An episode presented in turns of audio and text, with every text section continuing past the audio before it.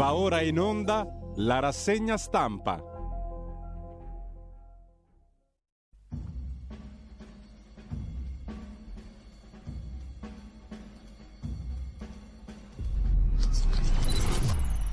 Un cordiale buongiorno a tutte le ascoltatrici e a tutti gli ascoltatori da Giulio Cainarca. Ben trovati all'appuntamento con la rassegna stampa venerdì 25 febbraio, sono le 7.31. Vi ricordo come sempre il nostro sito radiolibertà.net e non perdo altro tempo. Percorretevelo e fate quello che ritenete opportuno anche per sostenere la nostra radio. C'è un pulsante molto facile, sostienici, e lì c'è spiegato tutto. Intanto, senza perdere tempo, le truppe russe, scrive l'agenzia AGI, in apertura stamani sono a 32 km da Kiev, aggiornato a 13 minuti fa. La capitale ucraina è stata colpita da missili da crociera o balistici. L'annuncio del presidente Zelensky, presidente ucraino, le forze di sabotaggio russe sono entrate, io sono un obiettivo, ma resto qui, lasciati soli contro Mosca. L'Unione Europea inasprisce le sanzioni, chiedo scusa, von der Leyen dice Putin deve fallire e fallirà. Così l'agenzia AGI, che apre in questo momento la sua prima pagina con questa notizia, lansa.it Parla di missili su Kiev, ha abbattuto un velivolo, oggi nuovo vertice urgente della Nato. Il Presidente degli Stati Uniti pu- ha parlato ieri di Putin, il Presidente Biden, ha respinto ogni offerta di dialogo, ha detto Biden, dagli Stati Uniti sanzioni a quattro banche russe e stop alle esportazioni tecnologiche. Putin avverte l'Occidente, non osate interferire. La capitale può cadere in poche ore Kiev. Le forze russe hanno preso anche Chernobyl. Centinaia di vittime, dice, anzi scrive, racconta anzi la CNN. Monumenti italiani illuminati dai colori dell'Ucraina a Roma, Napoli, Firenze, Torino, Palermo e Bergamo.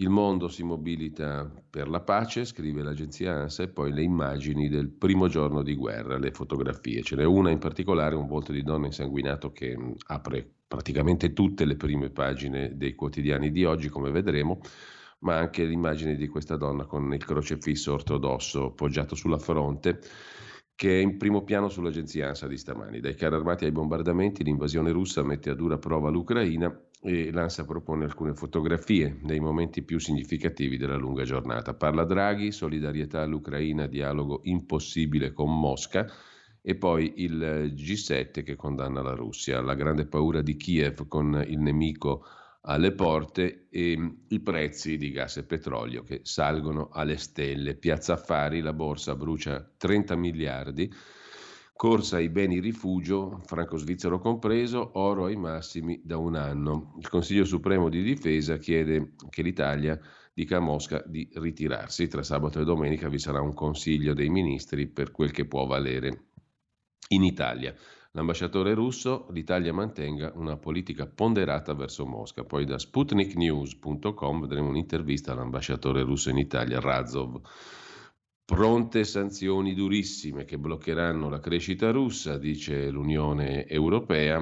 Parla una volontaria ucraina, ospiteremo 3.000 bimbi, mette in prima pagina ancora l'agenzia ANSA. Dopodiché si parla della terza dose Pfizer per gli ultra dodicenni, c'è il via libera dell'agenzia europea del farmaco. Eh, noi però diamo un'occhiata adesso, come al solito, anche all'ADN Kronos, l'apertura eh, sui missili su Kiev, abbattuto un aereo russo, peraltro il presidente Zelensky che dice siamo stati lasciati soli a combattere, ma rimango nella sede di governo. E Putin dice la Russia è stata costretta a queste misure. Quello che sta accadendo è un'azione forzata, non ci hanno lasciato la possibilità di fare altrimenti. Qualche argomentazione in questo senso la vedremo affacciarsi anche tra le pagine dei quotidiani di oggi da parte di qualcuno, minoritariamente peraltro. Mentre la centrale di Chernobyl è finita in mano ai russi, fa rumore perché richiama al disastro nucleare dell'86, anche se è una centrale dismessa.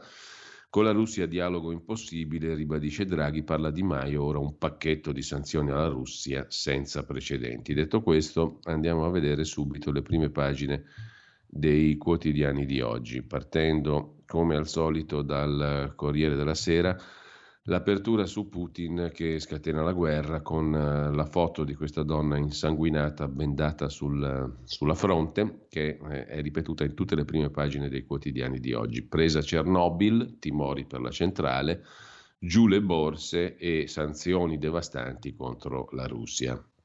Così sintetizza il Corriere in prima pagina sono tre i commenti, Franco Venturini sfida a noi tutti, Aldo Cazzullo che si pone la domanda sapremo reagire, Antonio Polito che si occupa invece delle armi spuntate. Poi c'è un caffè di Massimo Gramellini, direi quasi imbarazzante, il parallelo è tra quanta paura abbiamo avuto per il virus, quanta paura abbiamo adesso per la guerra, fin dove si spingerà Psycho Putin da quanta nuova angoscia verremo invasi se dopo la pandemia è arrivata la guerra. Non è che dopo la guerra arriverà un'altra sciagura?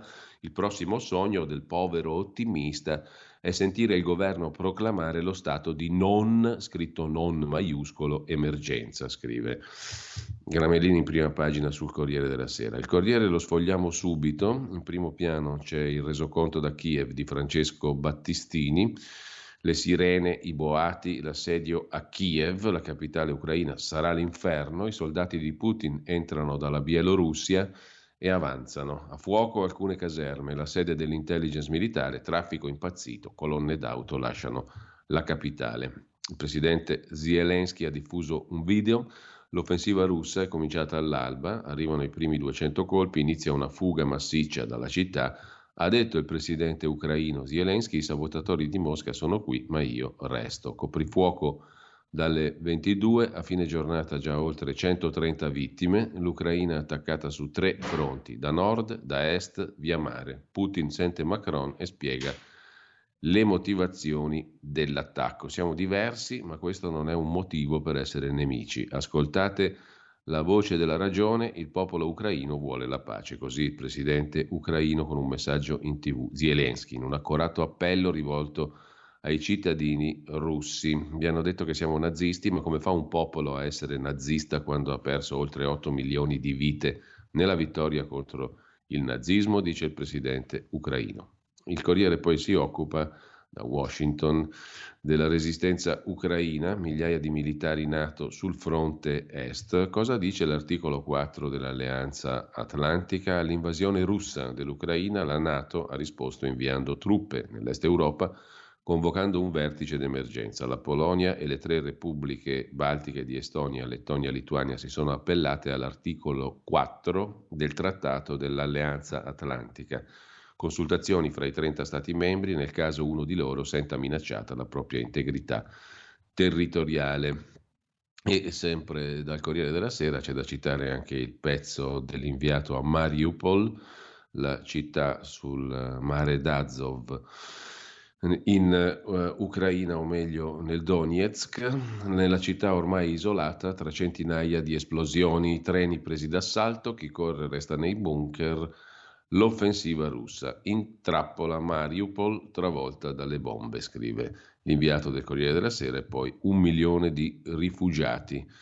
Le stime sui profughi, finora già partiti in 100.000, allerta in Polonia, c'è lo spettro della Siria, scrive il Corriere della Sera, che poi dedica un pezzo da Berlino di Paolo Valentino a indovinare cosa c'è nella mente di Putin. Tra tutti gli zar, il presidente russo ama Alessandro III e cita il suo motto: La Russia ha due soli alleati, il suo esercito e la sua flotta. Di lui dicono che neppure Stalin era così isolato. La storia di una evoluzione autoritaria. E poi vedremo dopo meglio l'intervista a Dmitry Suslov sul Corriere della Sera, pagina 11 Dirige il Centro Studi Europei e Internazionali presso la Scuola Superiore di Economia di Mosca, è uno dei pensatori di politica estera più vicini al Cremlino. È il consigliere per la politica estera del presidente Putin. Ci fermeremo solo quando sparirà l'Ucraina attuale. Torna la cortina di ferro. L'obiettivo è il cambio di regime a Kiev, un paese leale. L'esercito russo vuole controllare l'intero territorio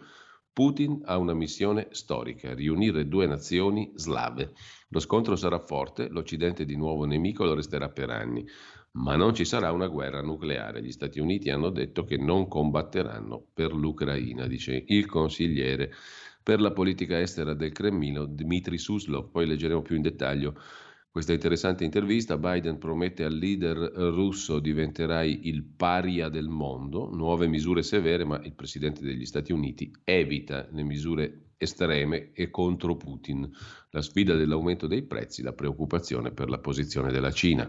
Capisco il disappunto per i prezzi alla pompa di benzina, ha detto tra le altre cose Biden, ma dobbiamo agire con fermezza. La capacità industriale e l'ammodernamento delle forze armate russe saranno compromessi. Sanzioni devastanti, promette anche l'Europa, ma Berlino e Londra sono già divise sulla messa al bando delle banche russe. Pacchetto di misure massicce, ha detto von der Leyen, Presidente della Commissione dell'Unione Europea, per colpire i settori strategici russi, pressing per escludere Mosca dal sistema internazionale dei pagamenti SWIFT, acronimo di Society for Worldwide Interbank Financial Telecommunication.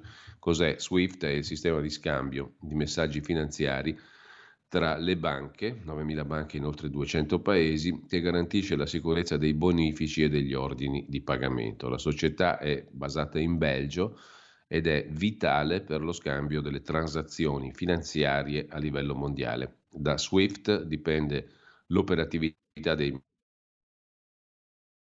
garantisce che l'ordine di pagamento arrivi da una banca certa. Per le banche russe essere escluse da SWIFT significa non poter più muovere denaro in entrata o in uscita nel paese. E sempre dal Corriere della Sera, facendo un rapido giro delle primissime pagine, borse a picco, l'Europa brucia 31 miliardi e poi la posizione del governo italiano, sostegno all'Ucraina. Capisco le preoccupazioni degli italiani, ha detto Draghi, la crisi può durare a lungo, dobbiamo essere preparati. Martedì il voto sulle sue comunicazioni al Parlamento, mentre Matteo Renzi si è dimesso dal consiglio di amministrazione di Delimobil, la maggiore azienda russa di servizi di car sharing. Renzi, lo ha comunicato ieri, sedeva nel consiglio di amministrazione dell'azienda russa dall'agosto del 2021. Delimobil è stata fondata dall'imprenditore italiano Vincenzo Trani, presidente della Camera di Commercio italo-russa.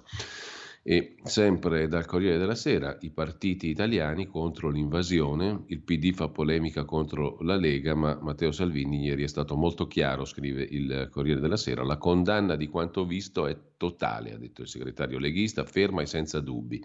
Chi sgancia missili? La Russia, quindi è in torto, ha detto Salvini. Draghi ha pieno mandato per qualsiasi iniziativa che riesca a bloccare una guerra impensabile e inaccettabile e conto che si sia tutti uniti per quello che rischia di diventare un disastro planetario. In serata lo stesso Salvini ha portato un mazzo di tulipani bianchi all'ambasciata ucraina in Italia, scrive il Corriere della Sera.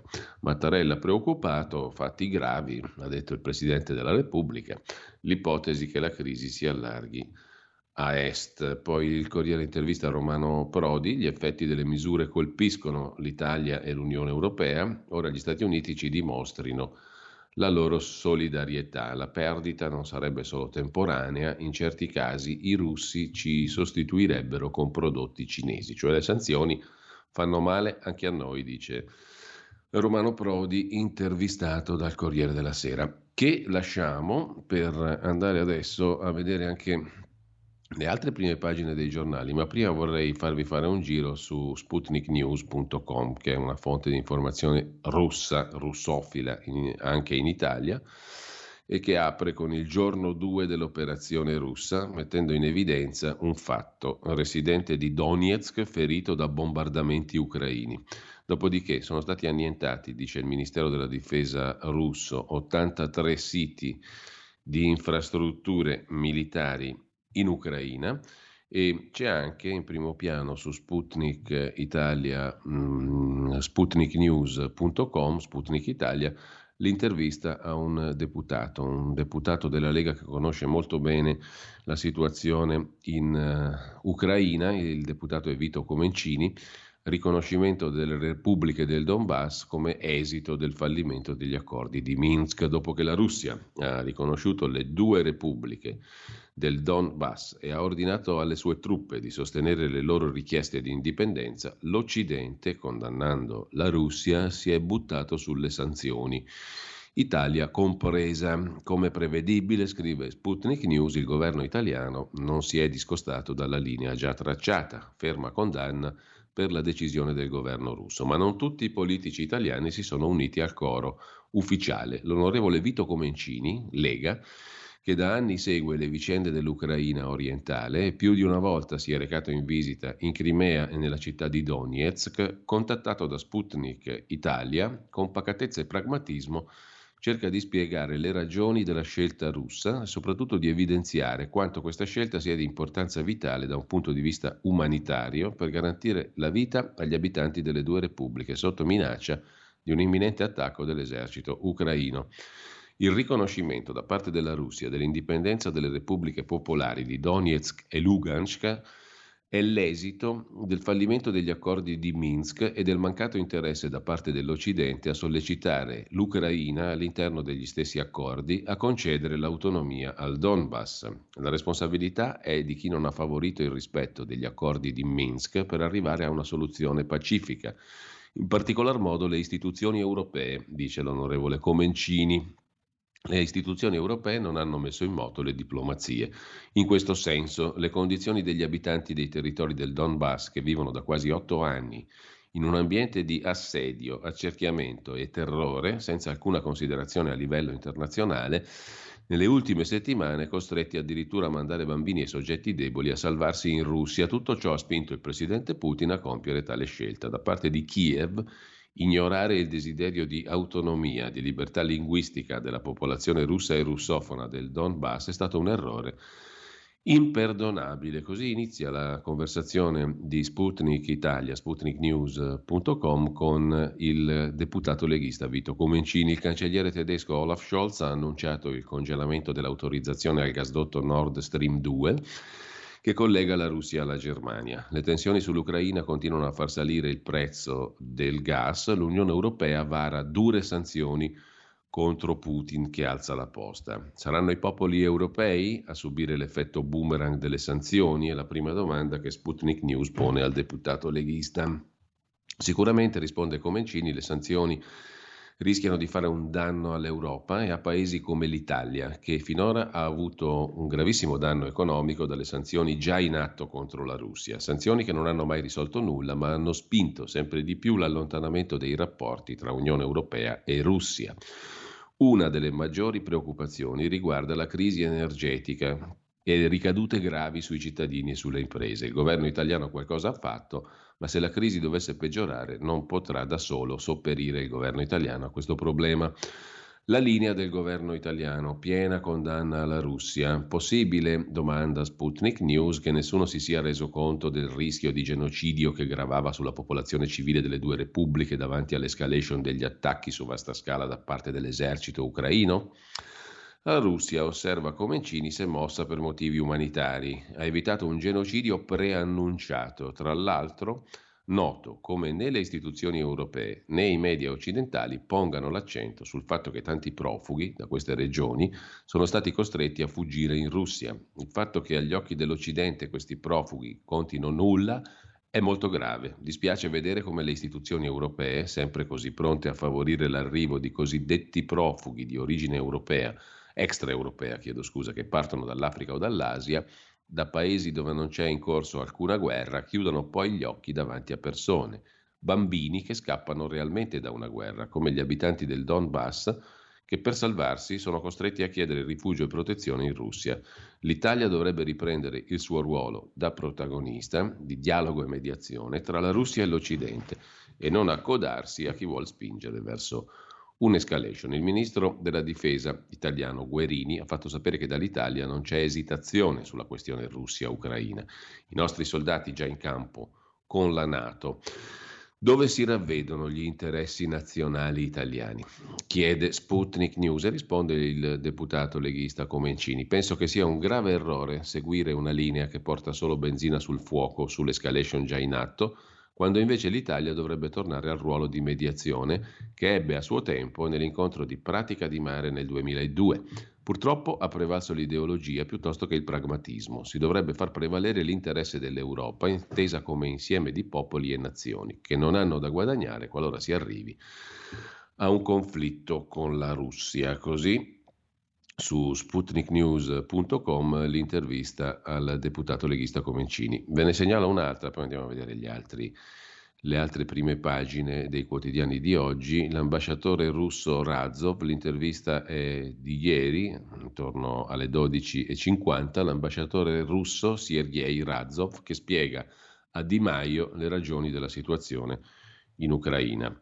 Sergei Razov ha spiegato il contesto e le cause della situazione in Ucraina sulla base degli appelli del presidente russo Putin. La missione diplomatica scrive che l'ambasciatore è stato invitato alla Farnesina dal ministro Di Maio, dal segretario generale del Dipartimento Ettore Sequi e nel corso dell'incontro la parte italiana ha delineato la posizione del governo rispetto ai fatti ucraini. Da parte sua L'ambasciatore russo in Italia, Razov, ha spiegato in retroscena e le ragioni della situazione in Ucraina e le intenzioni della parte russa nell'ambito di questa operazione militare speciale iniziata dalla Russia. L'ambasciatore ha espresso la speranza che l'Italia aderisca a una linea equilibrata che tradizionalmente contraddistingue i rapporti italo-russi e ha chiesto alla parte italiana di garantire la sicurezza dei cittadini russi sul territorio dello Stato, compreso il personale delle missioni diplomatiche.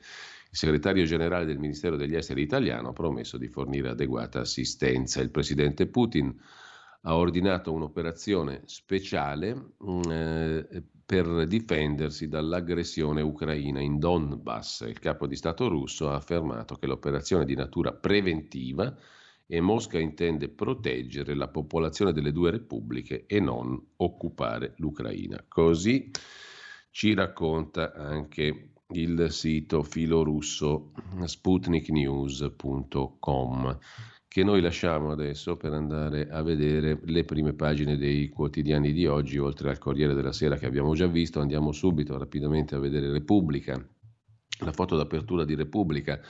È come quella del Corriere della Sera, cioè il volto di questa donna insanguinato con una benda sulla fronte e gli occhi azzurri, molto, molto espressiva, diciamo questa foto, molto, in, molto forte, mh, mm, anche se il viso di questa donna è un viso che comunque comunica una grande dolcezza. Incredibile a dirsi, sotto le ferite il sangue la benda e gli abiti laceri. Comunque invasa l'Ucraina, sintetizza Repubblica, manovra a tenaglia, lanciati oltre 300 missili contro 70 obiettivi, oltre 100 vittime, comincia la battaglia per Kiev, per per eh, la capitale ucraina. Sanzioni più aspre su energia e banche da Europa e Stati Uniti, cadono le borse, vola il prezzo di gas e petrolio. È un assalto alla democrazia, scrive il direttore della Repubblica, Maurizio Molinari.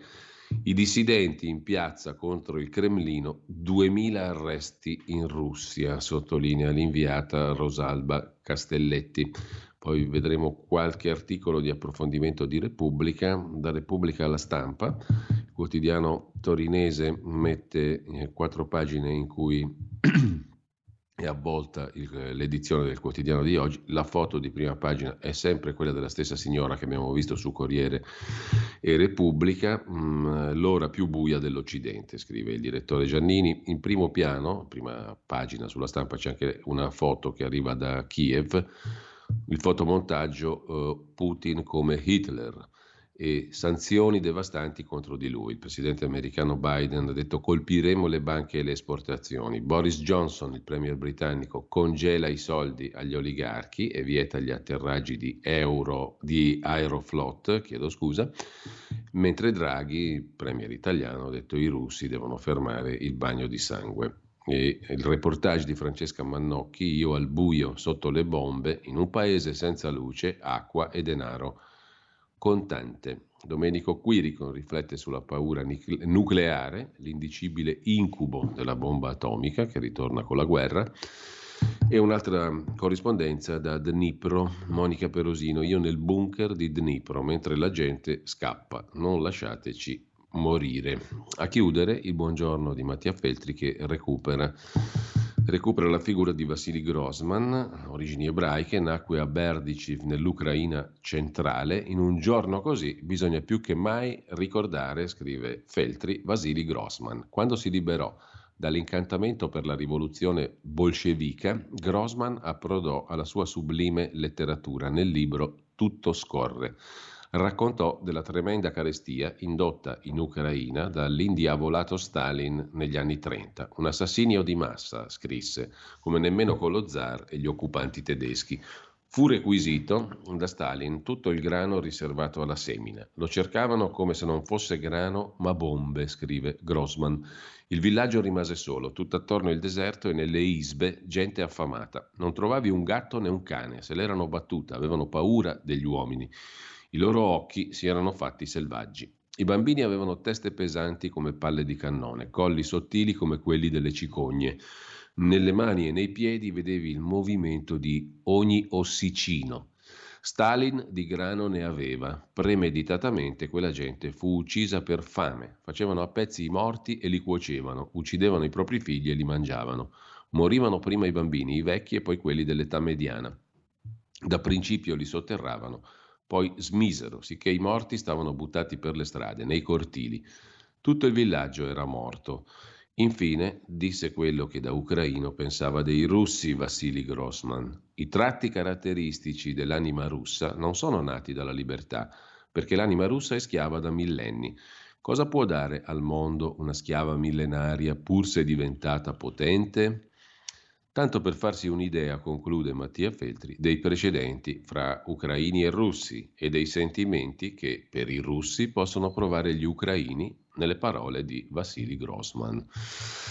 Così in prima pagina sulla stampa Mattia Feltri, ma dalla stampa passiamo alla verità. Il quotidiano di Maurizio Belpietro apre con il fallimento dell'Unione Europea, questo è il titolo che ci regala la guerra di Putin. Quella di Putin è una follia, ma ci siamo arrivati anche perché l'Europa, anziché integrare la Russia, ha voluto accerchiarla, inondando di soldi l'Ucraina contro Mosca. Un errore che pagheremo. Putin è un criminale, un pazzo, scrive Belpietro, che ha perso la ragione, vive isolato nella sua dacia trasformata in bunker è un pericoloso dittatore, non ascolta nessuno, sta portando l'Europa sull'orlo dell'abisso, se non lo fermiamo ci trascinerà verso una guerra mondiale. È un Mussolini redivivo che dispone però del nucleare.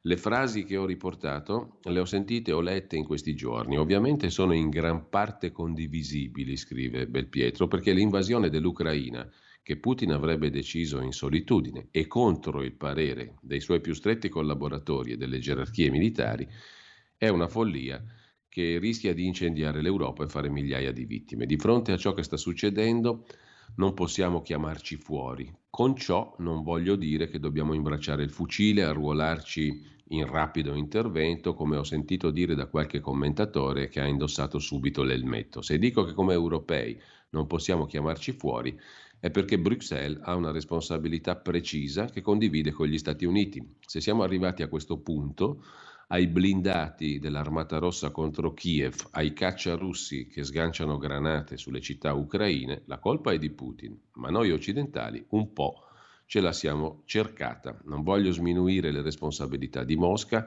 né prendere le distanze dai tradizionali alleati, l'America, la Nato, i paesi europei, per quanti affari l'Italia faccia con la Russia, per quanti soldi rischi di perdere con questa guerra, dobbiamo stare dalla parte dei paesi democratici. Tuttavia, scrive Belpietro, questo non significa non riconoscere gli errori. Con l'Ucraina ne abbiamo fatti tanti, più di 20 miliardi. A tanto ammontano i soldi che l'Unione Europea e gli Stati Uniti hanno regalato al governo di Kiev per sostenere l'economia, la lotta alla corruzione, l'innovazione, le riforme. Dal 2014 a oggi L'America ha staccato un assegno di 3,7 miliardi, l'Europa da 17, a cui ha aggiunto 1 miliardo e 2 di recente. In realtà quei soldi avevano un obiettivo, staccare l'Ucraina dall'influenza russa.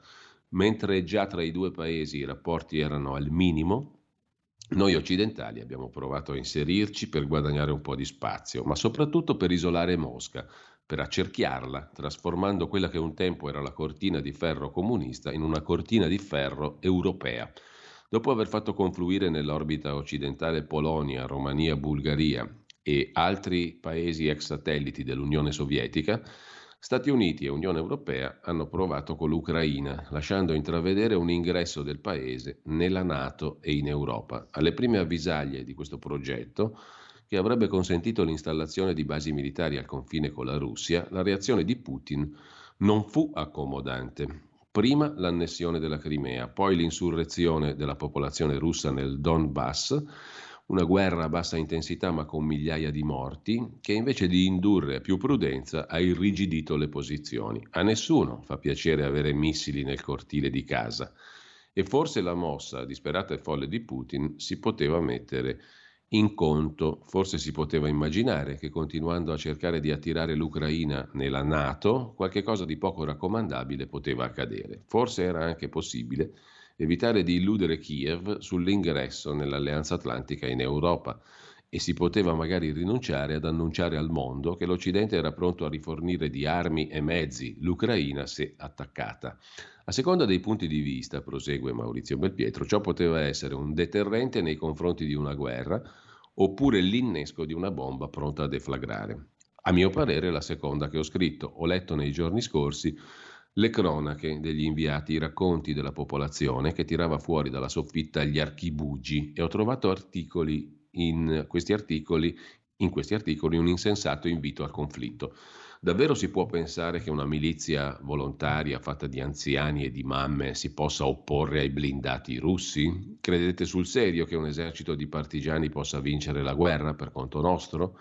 Purtroppo in Afghanistan l'Occidente ha combattuto e perso la faccia, in Ucraina le forze democratiche non sono invece disposte a combattere, ma solo a perdere la faccia. E l'ultimo brandello di credibilità nascondendosi dietro a un codice SWIFT, magica formula per le transazioni finanziarie. La Russia perderà i suoi soldi, noi i nostri, pagando il triplo le forniture di gas e materie prime, ma alla fine per l'Occidente il bilancio non sarà né inutile né in pareggio. Sarà un esempio di quanto sia inaffidabile. Vi sembro troppo pessimista? Leggete qui. Nell'attuale congiuntura sono gli ucraini a restare l'elemento decisivo. Appartengono a una terra dalla storia complessa, teatro di barriere, di conflitti dovuti all'esistenza di barriere linguistiche e religiose. Qualsiasi tentativo dell'Ucraina, cattolica e di lingua ucraina, di dominare l'altra Ucraina ortodossa e russofona, condurrà alla guerra civile e alla fine dell'unità nazionale. Considerare l'Ucraina come parte del confronto est-ovest, spingerla nella Nato, equivarrebbe ad affossare per decenni ogni prospettiva di integrare la Russia, l'Occidente, in particolare la Russia e l'Europa, in un sistema di cooperazione. Una saggia politica statunitense verso l'Ucraina avrebbe dovuto cercare il modo di favorire l'intesa tra le due parti del paese. L'America avrebbe dovuto favorire la riconciliazione e non, come ha fatto, il dominio e la sopraffazione di una fazione sull'altra. Chi lo ha scritto? Lo ha scritto Putin, il suo ghostwriter? No, lo ha scritto Henry Kissinger sul Washington Post nel 2014, quando ancora si poteva lavorare per la pace. E lo ha ricordato a questo punto anche il nostro Antonino Danna più volte in questi giorni e direi giustamente. E oggi anche su Italia Oggi un suo articolo fa il punto della situazione come vedremo tra poco. Intanto, sempre dalla verità, vi segnalo il pezzo di Stefano Graziosi, Putin bombarda e invade l'Ucraina, incursioni da nord, est e sud che fanno fuggire i cittadini. Zelensky invita alla resistenza, la Nato chiarisce che non invierà truppe, ora nel mirino ci sono i gasdotti. Bella però la citazione da Kissinger che conclude il pezzo di Maurizio Belpietro sulla verità di oggi. Intanto vediamo anche gli altri titoli di prima pagina. Gli effetti avversi dei vaccini sono milioni a centro pagina, un'importante assicurazione tedesca lancia l'allarme, il Chief Executive Officer di BKK Provita dice sono centinaia di migliaia i nostri clienti costretti a cure mediche in seguito all'iniezione. Proiettando i dati si ha appunto un risultato molto poco rassicurante. Andreas Schöfbeck, amministratore della compagnia assicurativa tedesca BKK Provita, lancia l'allarme. In sette mesi e mezzo su 216.000 assicurati, su un campione di 10 milioni 900 mila, 216.000 appunto hanno avuto bisogno di cure mediche dopo la vaccinazione. Proiettando la cifra sulla popolazione totale sarebbero 3 milioni i tedeschi che hanno sofferto di reazioni avverse al vaccino, scrive la verità in prima pagina, mentre la piattaforma del Green Pass servirà anche per i sussidi. Nel 2023 saremo ancora più controllati, scrive Claudio Antonelli nascerà l'anno prossimo la piattaforma ID Pay per erogare i bonus statali. Userà le informazioni alla base del Green Pass. A chiudere dalla prima pagina della verità, a Milano la fiera per comprare bebè su misura, dopo Parigi il 21 e 22 maggio arriverà a Milano un sogno chiamato Bebè, una fiera, una manifestazione. Dietro la maschera dell'aiuto a concepire per le coppie infertili si nasconde il mercato della maternità surrogata, illegale in Italia. Anche alcune organizzazioni femministe chiedono che sia fermata questa manifestazione che offende la dignità delle donne. Sulla questione russa, invece, vi segnalo ancora sulla verità di oggi il pezzo di Marcello Veneziani che errore tentare di assediare l'orso russo. Cercare di estendere la Nato fino ai paesi dell'ex Unione Sovietica è stato sbagliato, andava trovata una via diplomatica, più o meno come argomenta anche Maurizio Belpietro, abbiamo visto nell'editoriale della verità. La questione ucraina non è, scrive Veneziani, un capitolo dell'eterno conflitto tra libertà e oppressione. Questa rappresentazione moralistica esclude una questione centrale che è di natura geopolitica, storica, economica, sociale. Il problema è che l'Ucraina non è Occidente per natura, cultura, storia e religione. Lo è solo rispetto alla Russia, anche se il mercato globale e le oligarchie locali spingono verso ovest, ma la Russia non può essere assediata dall'Occidente, ha bisogno di zone franche. Collochiamo la storia dell'Ucraina nel suo destino geopolitico, terra di frontiera, l'Ucraina ha vissuto sulla linea di confine tra Oriente e Occidente, esposta all'impero ottomano, ai mongoli, alla Polonia, alla Russia. L'Ucraina è stata nazione diversa dalla Russia, ma unita alla Russia, non solo dal legame religioso ortodosso. Rush si chiamava anche la nazione di Kiev già mille anni fa, all'ombra della chiesa di Costantinopoli-Bisanzio. Per secoli l'impero russo dominò sull'Ucraina nel suo periodo estremo gli zar cercarono di russificarla. I russi furono e sono una corposa minoranza nel paese, anche se l'Unione Sovietica impose come lingua ufficiale il russo anziché l'ucraino. Dopo le turbulenze della rivoluzione bolscevica cent'anni fa, Lenin impose la Repubblica Socialista Sovietica Ucraina. Khrushchev, alcuni decenni dopo, impose di donare all'Ucraina la Crimea, che mal sopportava l'annessione, sentendosi russa. È per questo che alcuni anni fa la Crimea riuscì a liberarsi dell'Ucraina e tornò russa. Nel 90 l'Ucraina si affrancò dall'Unione Sovietica in caduta dopo la tragedia di Chernobyl dell'86. I fatti recenti sono noti.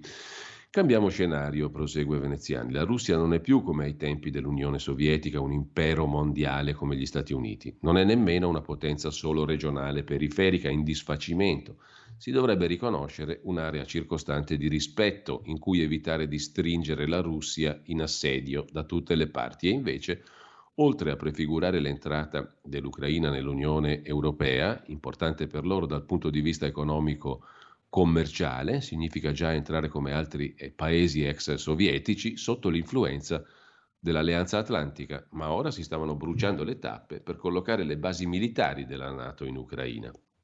Vi ricordate cosa successe quando a Cuba l'Unione Sovietica stava puntando i suoi missili contro gli Stati Uniti?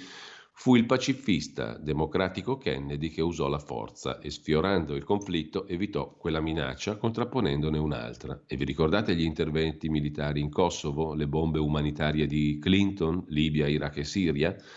Perché non dovrebbe fare la stessa cosa Putin? Certo, Putin non è un simpatico liberal democratico, la sua è un'autocrazia con tratti illiberali, inquieta il suo curriculum.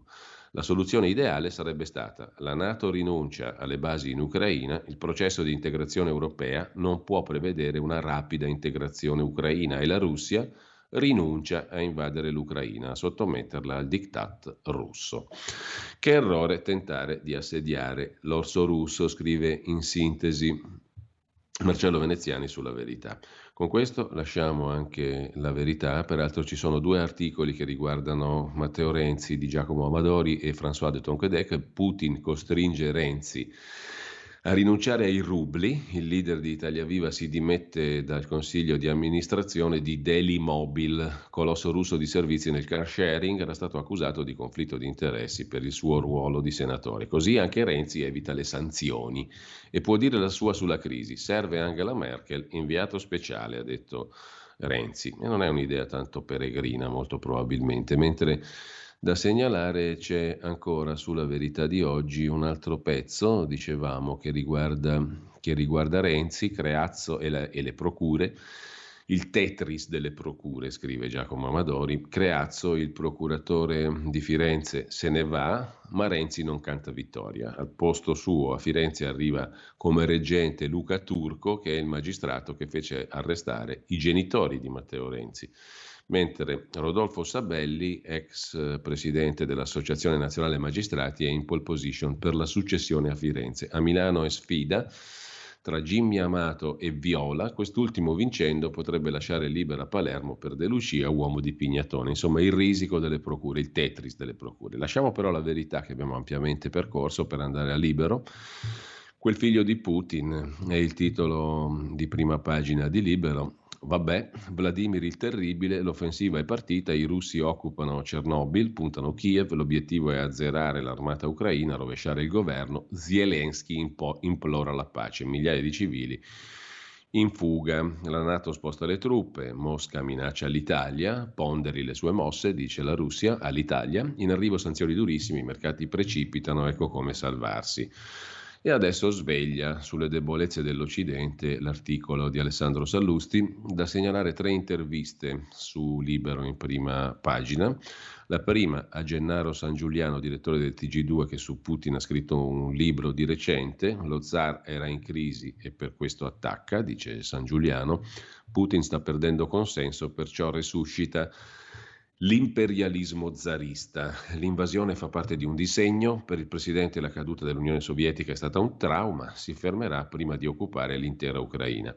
Quando è crollata l'Unione Sovietica, ragiona San Giuliano, Putin ha dovuto ridare un'identità attraverso il ritorno all'ortodossia e sul mito della grande Russia e dell'imperialismo zarista. Putin vuole una fascia di sicurezza dal Donbass alla Crimea fino a Mariupol. Sono molto perplesso dalla leadership di Biden. Non ha né la tempora di Obama né quella di Bush. Non si realizza un'invasione come quella in Ucraina, dice il vice direttore del TG2, Gennaro San Giuliano, che ha scritto il libro Putin, vita di uno zar non si realizza un'invasione di queste proporzioni senza una preparazione. Putin ci lavorava da mesi, ma stavolta devo ammettere che è stato un atto sconsiderato, non ha calcolato le conseguenze. L'altra intervista, dicevamo in prima pagina, sono tre, è di Mirko Molteni al generale Camporini, è alto il rischio di una guerra atomica, prevede il generale Camporini, l'ex capo di Stato Maggiore della, dell'Aeronautica e della Difesa, Vincenzo Camporini, già presidente del Centro, Alta, del Centro Alti Studi della Difesa. C'è un alto rischio di guerra atomica, avverte il generale Camporini. Fra Nato e Russia mancano canali di comunicazione, gli incidenti sono facili. Il Cremlino punta ad abbattere la presidenza Zelensky, l'invasione dell'Ucraina terminerà con l'insediamento di un governo filorusso, lo indica l'avanzata su Kiev e Mariupol. Un'occupazione permanente del paese troverebbe forte opposizione perché riporterebbe alla memoria della popolazione i massacri di Stalin e del dopoguerra. La terza intervista è quella all'ex ministro degli esteri del governo Berlusconi e figlio di un altro ministro degli esteri, ovvero l'ex ministro Martino, figlio di Gaetano Martino, che fu appunto a sua volta ministro degli esteri, la cui firma appare sui trattati europei del 1957.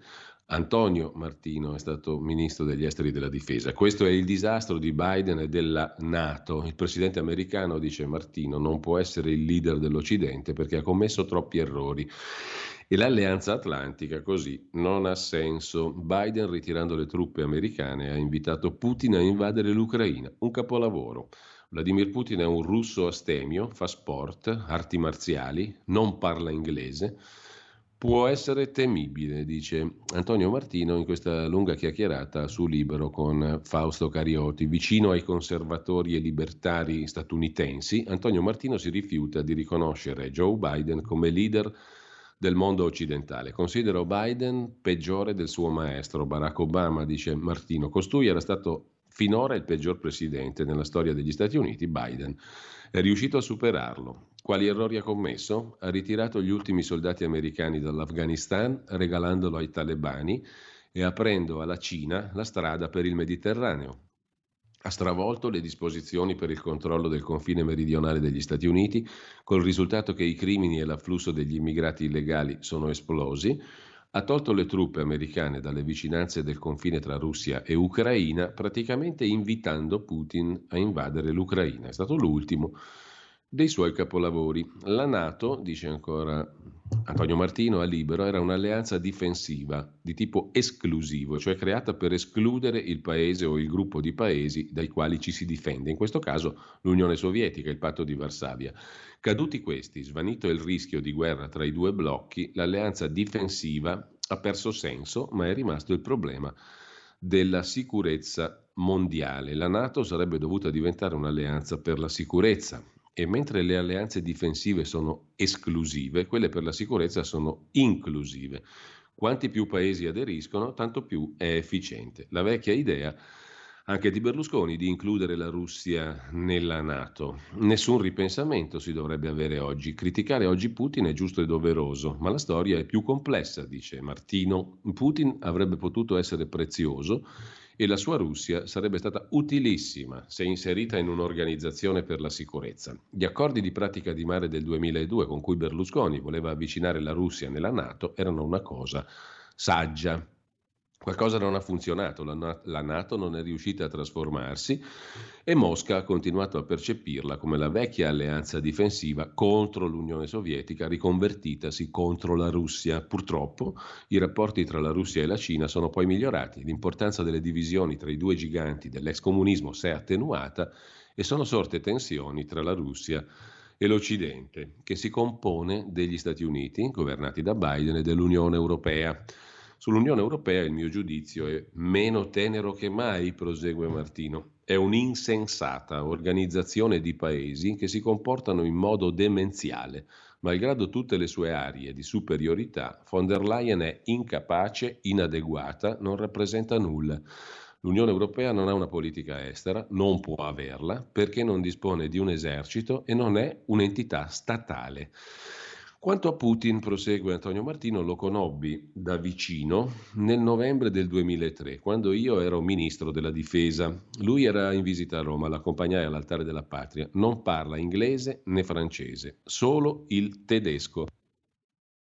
Putin aveva imparato il tedesco perché era stato agente del KGB nella Germania di Erich Honecker. Non sono un ammiratore della sua politica, volta a soddisfare le passioni della popolazione russa, però ho notato in lui qualità interessanti. Innanzitutto è un russo astemio, quindi una mosca bianca. Mangia poco, fa sport e arti marziali, ha un fisico atletico, è sempre perfettamente in controllo delle sue azioni e dei suoi sentimenti. Un personaggio per certi versi da ammirare, quindi da temere, perché queste sue qualità positive, se messe a disposizione di una persona che non ha buone intenzioni, possono essere terribilmente pericolose. Fosse un ubriacone sarebbe meno temibile. La decisione di invadere l'Ucraina da parte di Putin, ci ho pensato, onestamente non riesco a spiegarmela, dice ancora Antonio Martino, non ci sono motivi economici. L'Ucraina non ha ricchezze che possano interessare Mosca, le cui risorse naturali sono enormi. La Federazione russa non ha bisogno di ulteriori pezzi di territorio perché è sterminata e copre 11 fusi orari diversi. Come si fa a governare una superficie simile così diversificata dal punto di vista linguistico, religioso, etnico? Per fortuna di Putin, prosegue Antonio Martino su Libero, buona parte è inabitata e non crea problemi, ma la Russia più che di espandersi avrebbe bisogno di contrarsi. I soldati di Putin oggi sono in Ucraina e le uniche sanzioni credibili passano per la rinuncia al gas russo che rappresenta il 43% del metano importato dall'Italia, anche a fini energetici complessivi. Quanto avvenuto, osserva Martino, conferma la saggezza dei padri fondatori dell'Europa che nel 1957 trattati di Roma crearono, oltre al mercato comune, l'Euratom. Ritenevano indip- l'indipendenza energetica indispensabile affinché l'Europa potesse avere una politica estera. In caso contrario sarebbe stata sempre vincolata al fabbisogno di energia. Gli antinuclearisti, conclude Martino sono imbecilli, hanno privato l'Europa della fonte energetica più economica, pulita e sicura. Il nucleare è l'unica fonte con cui un paese privo di petrolio può approvvigionarsi di energia. Così eh, Antonio Martino in conversazione intervistato da Libero. Libero che lasciamo per andare adesso rapidissimamente, sono già le 8.20, alle prime pagine degli altri quotidiani di oggi. Sul tempo di Roma c'è una sottolineatura, la guerra la paghiamo noi, timori per i nostri risparmi dopo l'invasione dell'Ucraina, la Nato dice no a interventi armati. Gli oligarchi abbatteranno Putin, scrive il tempo, Draghi parla di attacco ingiustificato, ecco come non perdere soldi e sfruttare la crisi internazionale eh, paura tra gli imprenditori sarà colpito il Made in Italy. La guerra la paghiamo noi, sintetizza il quotidiano eh, romano. Parla anche il presidente di Nomisma Energia, Tabarelli. Con la crisi del gas si rischia di dover tornare al carbone e poi Francesco Storace eh, la butta là. Berlusconi alla Farnesina, solo lui può trattare con Putin. Lasciamo con ciò il tempo, c'è una cosa curiosa in prima pagina, una vicenda particolare, Italia-Germania, un caso diplomatico, il Tribunale di Roma ha disposto la confisca di 21 vasi preziosi trafugati ed esposti a Berlino. Al di là di questa curiosa vicenda giudiziaria, lasciamo il tempo, andiamo a vedere anche il giorno, Nazione, Resto del Carlino, il quotidiano nazionale, che mette in prima pagina la guerra in Europa con il pezzo di commento di Roberto Giardina, Putin lo zar che parla solo con Dio. Accetto consigli solo da Dio, ha detto Putin prima di invadere l'Ucraina. Generali e politologi hanno commentato, è un folle, si crede Dio. I giornali e le tv hanno intervistato gli psicoanalisti. Da vent'anni al potere, un despota assoluto, ha perso la ragione, vittima di mania di grandezza, si è isolato, non ascolta i consiglieri, basta ascoltare il suo ultimo discorso, studiarne i gesti, così hanno detto i medici, scrive Giardina. Ieri Putin ha rievocato la guerra contro Hitler. I paesi guida della Nato, ha detto, per raggiungere i loro fini aiutano i neonazisti in Ucraina. Non hanno mai perdonato agli abitanti della Crimea e di Sebastopoli la loro libera scelta di riunirsi alla Russia. Putin non si sente l'aggressore, scrive Giardina, ma il difensore della libertà dei popoli e arriva a negare la realtà. L'aggressione all'Ucraina è una manipolazione degli occidentali, ha detto. Le bande di nazionalisti ucraini andranno in guerra in Crimea come hanno fatto nel Donbass, hanno già armi nucleari. La nostra missione è proteggere esseri umani indifesi. Quanti tenteranno di impedirlo avranno la nostra risposta immediata e subiranno conseguenze mai provate nella loro storia, ha detto Putin. Angela Merkel, scrive Roberto Giardina, nel 2014, dopo che Putin si era impadronito della Crimea, confidò a Obama che Putin sembra vivere in un suo mondo, ha perso il contatto con la realtà e nessuno conosce Putin meglio di Angela Merkel. Hillary Clinton lo paragonò a Hitler, anche il Führer viene considerato un pazzo. Trump ha appena dichiarato che per lui Putin è un genio e secondo i proverbi genio e follia sarebbero due facce della stessa medaglia, ma è un errore credere che sia folle chi non riusciamo a capire o ci rifiutiamo di capire. Il politologo Ulrich Kuhn, specialista del controllo degli armamenti all'Università di Amburgo, mette in guardia. Putin nel suo mondo segue una gelida logica, non è affatto fuori di mente e fa l'esempio di Nixon. Durante la guerra in Vietnam diffuse le voci sul suo alcolismo e la sua mancanza di controllo per lasciar credere al nemico che fosse imprevedibile, capace di lanciare un'atomica su Hanoi. Oggi, dice Kuhn, Putin sparge il terrore tra noi. È pronto a usare le atomiche su Kiev contro la Nato? Neanche Hitler era pazzo, se non negli ultimi giorni, chiuso nel bunker prima della fine. Chi vuol capire Putin deve studiare la Mashkirovka, l'arte del camuffamento di un principe russo del XIV secolo. L'aveva studiata Stalin, la conosceva Khrushchev e viene insegnata nelle scuole militari. Nel 1380 il principe Dmitri Donskoy, per fermare l'orda dei mongoli, giunta alle porte di Mosca, mise Fantocci in divisa tra gli alberi e i campi, in modo che il nemico si accorgesse del trucco e credesse che i russi fossero deboli. Quando i mongoli attaccarono, l'esercito di Donskoy, nascosto nei boschi, lo sorprese alle spalle e l'annientò. Nell'ultima guerra Stalin fece costruire modelli in legno di Panzer, ma li mise in vista per ingannare i tedeschi che sottovalutarono l'armata rossa.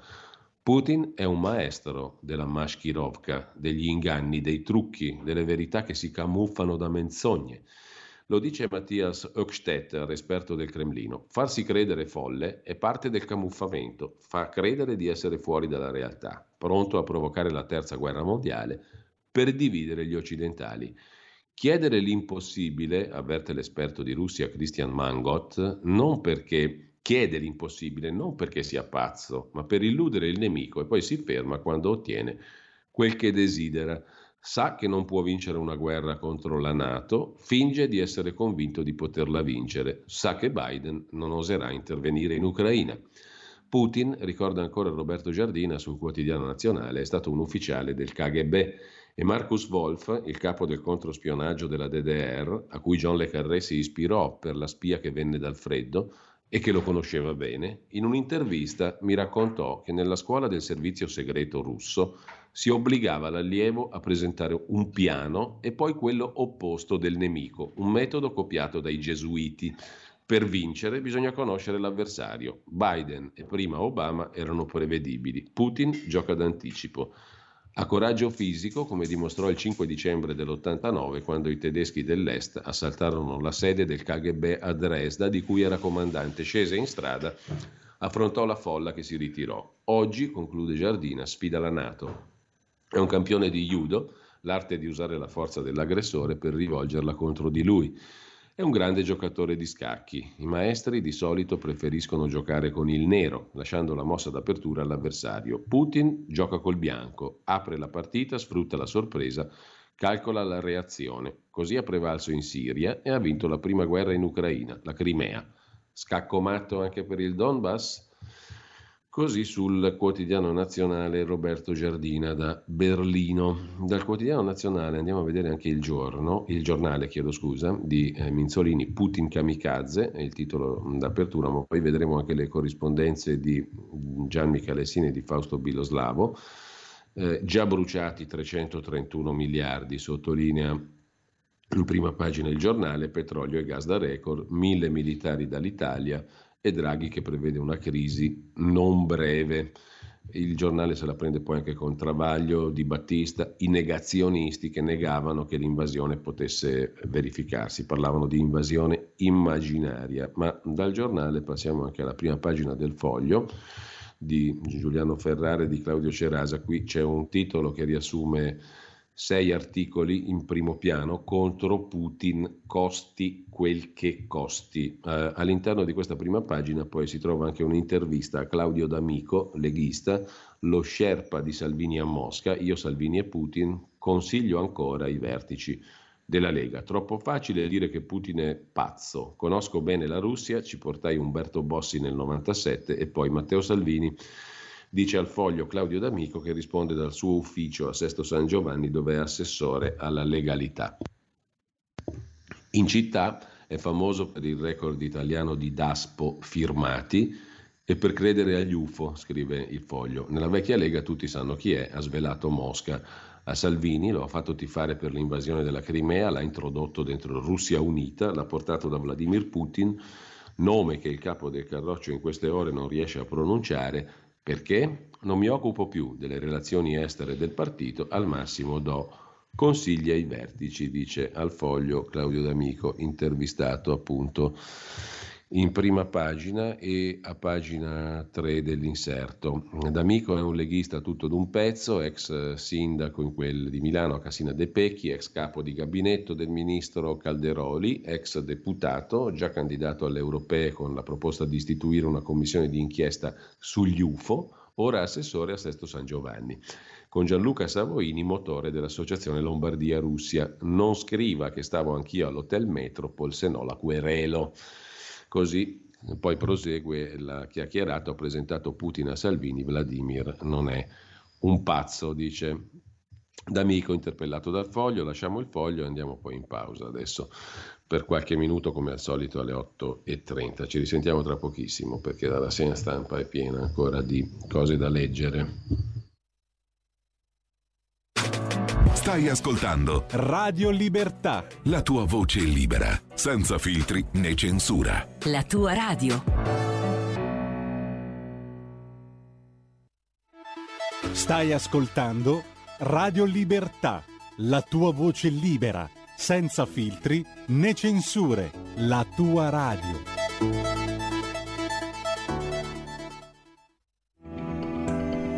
Il meteo.it presenta le previsioni del giorno. Impulso freddo da nord e rapido calo della pressione su parte del nostro paese con conseguenze soprattutto sulle regioni settentrionali.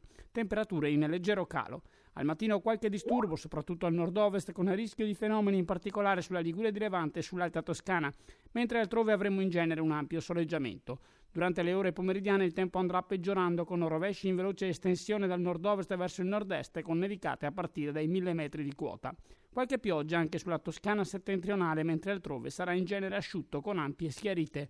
Le previsioni di ilmeteo.it tornano più tardi. Una buona giornata da Andrea Garbinato. Avete ascoltato le previsioni del giorno.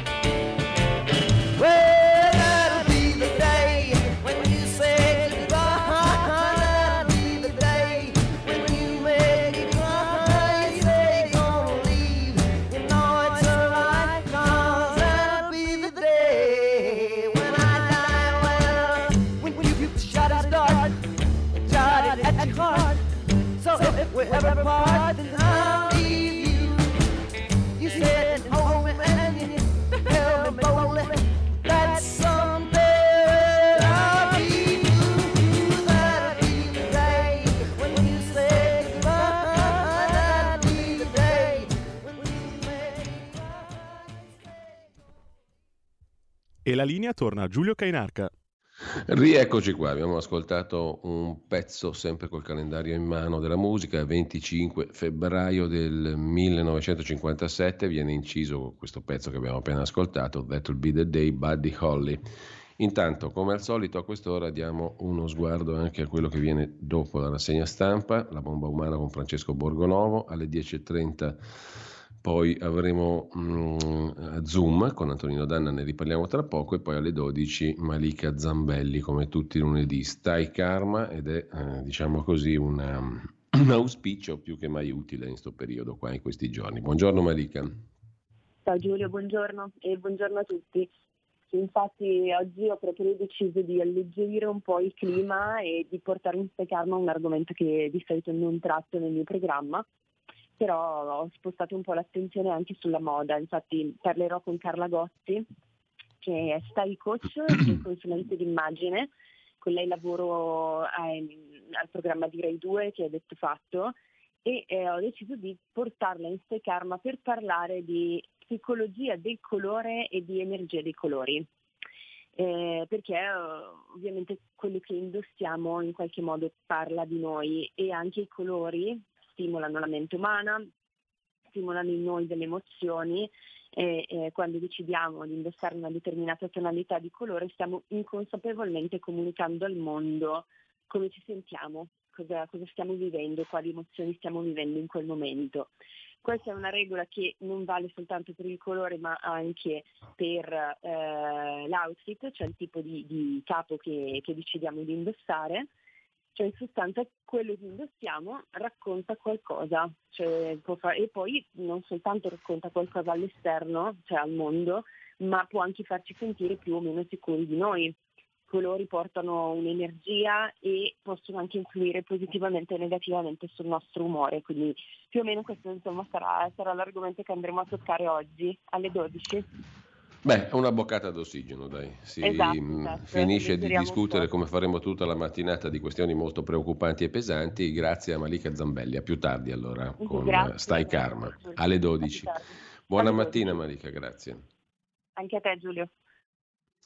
Allora, adesso andiamo a vedere le altre prime pagine che ci mancano. Mm, torniamo alla prima pagina del Fatto Quotidiano, che ancora non abbiamo visto. Eccolo qui. Putin marcia su Kiev, Stati Uniti e Unione Europea sparano a salve. Guerra in Ucraina, Mosca vuole sloggiare il governo Zelensky, la manovra militare russa a tenaglia spacca il paese in due per imporre un regime fantoccio. Lo zar Putin parla di nazisti, Biden gli risponde criminale, però le sanzioni fanno male a noi, scrive il eh, fatto quotidiano. L'obiettivo è Kiev, l'armata russa vuole cacciare il governo filo NATO. Il ruggito del coniglio di Joe Biden e poi Vladimir contro i nazi, un ritorno al secondo conflitto mondiale. Le sanzioni senza precedenti in realtà non sono così temibili da parte di Unione Europea e Stati Uniti. Colpiti banche, export e oligarchi, ma restano il gas e il sistema SWIFT, sicuri per la Russia. Eh, la Russia può reggere per molti mesi, noi no in questa guerra economica, scrive ancora il fatto in prima pagina, sanzioni boomerang, l'ulteriore stretta fa esplodere i prezzi dei fossili, le bollette saliranno ancora, guai anche per gli alimentari, l'Ucraina è il granaio d'Europa. Le riserve del Cremlino gonfiate dai surplus con l'estero sono arrivate a 640 miliardi di dollari. La bilancia commerciale in attivo della Russia. Draghi sposta truppe, Renzi perde business, come abbiamo visto, dimettendosi dalla società di car sharing russa.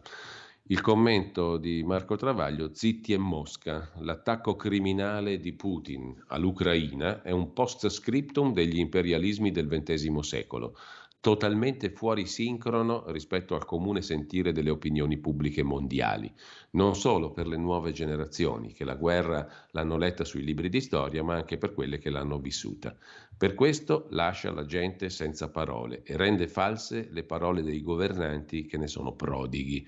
Quelli che menano le danze, Putin e Biden, sono due cascami del Novecento, stanno per compiere 70 e 80 anni, formattati nel vecchio mondo, che ora rispunta dalla tomba, come gli zombie, con una differenza. Putin parla a un popolo che non dimentica nulla, tantomeno la sua vocazione nazionalista, frustrata ancora dal crollo dell'Unione Sovietica, dalle provocazioni dell'Occidente che ha fatto di tutto per umiliarlo, violando l'impegno di non allargare la Nato a est, Biden parla a un popolo che non ricorda quasi nulla, salvo i tributi di sangue pagati a far guerra in giro per il mondo, perdendole tutte dal 45. Quindi la guerra non toglie consensi a Putin, ne toglierebbe parecchi a Biden, col rischio che ne approfitti la terza potenza, al passo coi tempi, la Cina. Quanto a noi, scrive Travaglio, cittadini della cosiddetta Europa, pagheremo il solito tributo di soldi per conto terzi, passando da uno stato d'emergenza sanitario a un altro bellico, con l'aggravante di doverci pure sorbire il cine panettone delle Sturmtruppen in servizio permanente effettivo che trasformano le peggiori tragedie nell'eterna commedia all'italiana. Noi l'avevamo detto, è il mantra dei Nando Mericoni a mezzo stampa. Con ciò lasciamo anche il fatto quotidiano, ma andiamo a vedere pure il domani, se riusciamo a vederlo, lo vediamo rapidissimamente, almeno nella sua prima pagina d'apertura, è l'ora più buia, titola domani, le sanzioni non fermano la Russia di Putin che invade l'Ucraina, riporta la guerra nel cuore dell'Europa, dall'Unione Europea e dagli Stati Uniti, molte parole e pochi fatti, è il titolo d'apertura del domani. Vediamo pure avvenire, quotidiano cattolico che titola tutta pagina Guerra nel cuore dell'Europa. e mh, tremendo tradimento, una ferita riaperta che sanguinerà a lungo, il titolo dell'editoriale firmato dal direttore Marco Tarquinio. La guerra d'Ucraina è appena ricominciata, non finirà presto, Vladimir Putin l'ha voluta, una guerra contro la storia degli ultimi trent'anni, combatterla è già la sua vittoria, scrive. In primo piano su avvenire il direttore. Non dobbiamo stancarci di fare il bene, dice il Papa. Il cardinale Pietro Parolin, segretario di Stato, va ricercato ancora il negoziato, sottolinea, presidia le ambasciate, l'espansionismo russo una minaccia reale che non ha precedenti. E Prodi che parla di ripresa a rischio la Unione Europea acceleri i piani per una difesa comune, dice Romano Prodi anche ad avvenire. Noi adesso diamo un'occhiata anche alla prima pagina del riformista, prima pagina del riformista adesso ci arriviamo che mh, si apre naturalmente sulla questione della guerra, fermatevi, ma mm, Piero Sansonetti, il direttore, prosegue a occuparsi anche di giustizia, di magistratura, l'ANM, l'Associazione Nazionale Magistrati contro il riformista, e il pubblico ministero anti-Renzi che lascia, che lascia Firenze. Ma dal riformista diamo un'occhiata anche al quotidiano comunista, il manifesto. Kiev non è sola, è il titolo principale del quotidiano comunista, Putin invade l'Ucraina, Kiev potrebbe cadere in poche ore, attacchi a Mariupol, Odessa e Kharkiv. Le truppe russe prendono Chernobyl, decine di morti. In Russia migliaia in piazza contro il Cremlino, centinaia di arresti, proteste in tutto il mondo, Italia compresa, Europa e Stati Uniti rafforzano le sanzioni eh, e mm, Biden parla di un'operazione premeditata, scrive il manifesto nel sommario di prima pagina. intanto, eh, intanto ci sarà probabilmente un'altra conversazione. Ieri abbiamo avuto una intervista, abbiamo mandato in onda qui a Radio Libertà un'intervista di Antonino Danna a una deputata mh, ucraina mh, del gruppo di solidarietà europea di Pietro Poroshenko, l'ex presidente, che probabilmente risentiremo oggi, perché lo scopo di questi deputati che hanno la pistola in pugno, eh, tra l'altro, e non metaforicamente, è quello di cercare di parlare il più possibile con chi dà loro modo di esprimersi, come abbiamo fatto ieri qui a Radio Libertà mm, con l'intervista di Antonino Danna a Sofia Fedina, deputata eh, ucraina che teme il peggio. Intanto lasciamo anche il manifesto e andiamo adesso a vedere anche alcuni degli articoli principali di oggi, partendo mm, dal Corriere della Sera che, come dicevamo, ci offre un'intervista al consigliere per la politica estera del Cremlino Dmitry Sushlov, che dirige il Centro Studi Europei presso la Scuola Superiore di Economia di Mosca, uno dei pensatori di politica estera più vicini al Cremlino. L'obiettivo è un cambio di regime a Kiev, né più né meno, dice chiaramente Suslov. Putin lo ha detto chiaramente, gli obiettivi sono demilitarizzazione e denazificazione. L'esercito russo vuole prendere il controllo dell'intero territorio o della maggior parte di esso. Mosca rifiuta di parlare col governo ucraino e questo implica che l'operazione militare continuerà e che il risultato che auspichiamo è l'emergere di un nuovo paese. Stiamo vivendo le ultime ore dell'Ucraina come l'abbiamo conosciuta in 30 anni. Al suo posto nascerà un paese che Mosca considererà amico e leale. Insomma, ci fermeremo solo quando sparirà l'Ucraina attuale. Al suo posto deve nascere un paese che Mosca considererà amico e leale, privo di ideologia nazionalista e in rapporti del tutto diversi con l'Occidente, dice Dmitry Suzlov. La pazienza russa è finita, afferma il, dir- il direttore del Centro Studi Europei della Scuola Superiore di Economia di Mosca, molto vicino al Cremlino. Putin ha concluso che l'Occidente, per cecità o per scelta, ha sistematicamente ignorato le sue preoccupazioni e le sue richieste, di cui si è parlato per anni, in particolare negli ultimi mesi. Alla luce dell'assoluta mancanza di progressi nell'applicazione degli accordi di Minsk, del rifiuto da parte americana delle garanzie di sicurezza chieste dal Cremlino, del pericolo militare rappresentato dagli attuali rapporti tra gli Stati Uniti e l'Ucraina, la Russia ha deciso di risolvere il problema unilateralmente. Si rischia una guerra globale? chiede il Corriere della Sera. Risponde Suslov, l'Occidente reagirà con sanzioni, critiche, il rafforzamento della struttura militare della Nato nell'Europa centro-orientale, ma sappiamo bene che non ci sarà alcuna guerra nucleare. Gli Stati Uniti hanno detto chiaramente che non combatteranno contro la Russia per l'Ucraina. Certo, non c'è dubbio che siamo entrati in una nuova realtà geopolitica, un nuovo stato delle relazioni. Il dopoguerra fredda è finito per sempre, siamo dentro a una confrontazione a tutto campo con l'Occidente, inclusa l'Unione Europea.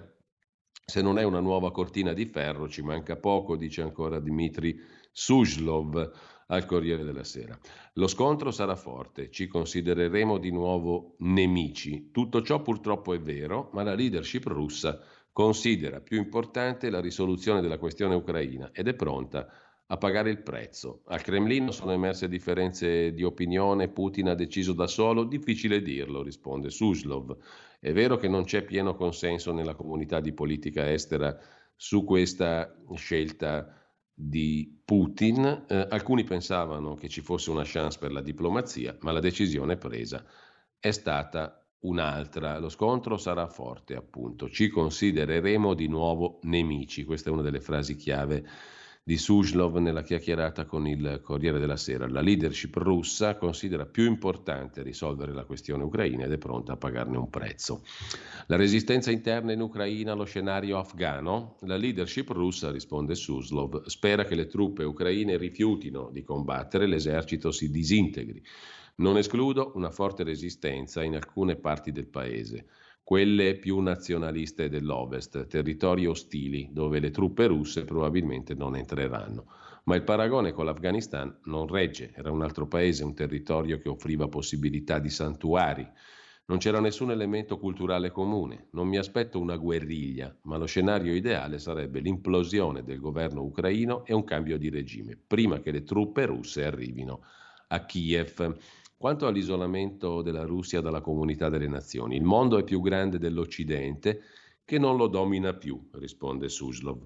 Non c'è dubbio che la Russia sarà politicamente isolata dal mondo occidentale, i loro rapporti saranno ostili per molti anni, ma non ha senso parlare di isolamento russo nella comunità internazionale. Le nazioni che gli Stati Uniti possono motivare contro la Russia sono una minoranza. Cina, India, Medio Oriente, Africa, America Latina non la isoleranno. Pechino non critica Mosca. Oggi Lavrov ha parlato col ministro degli esteri cinese. Non c'è stata una sola critica. Forse la Cina non gioisce, ma la sua posizione nei confronti della Russia è amichevole e questo ci aspettiamo dalla maggioranza dei paesi. Quanto all'isolamento all'ONU, la Russia è membro permanente del Consiglio di sicurezza. Di fronte a sanzioni più dure, la Russia userà l'arma energetica contro l'Europa? No, risponde Suslov.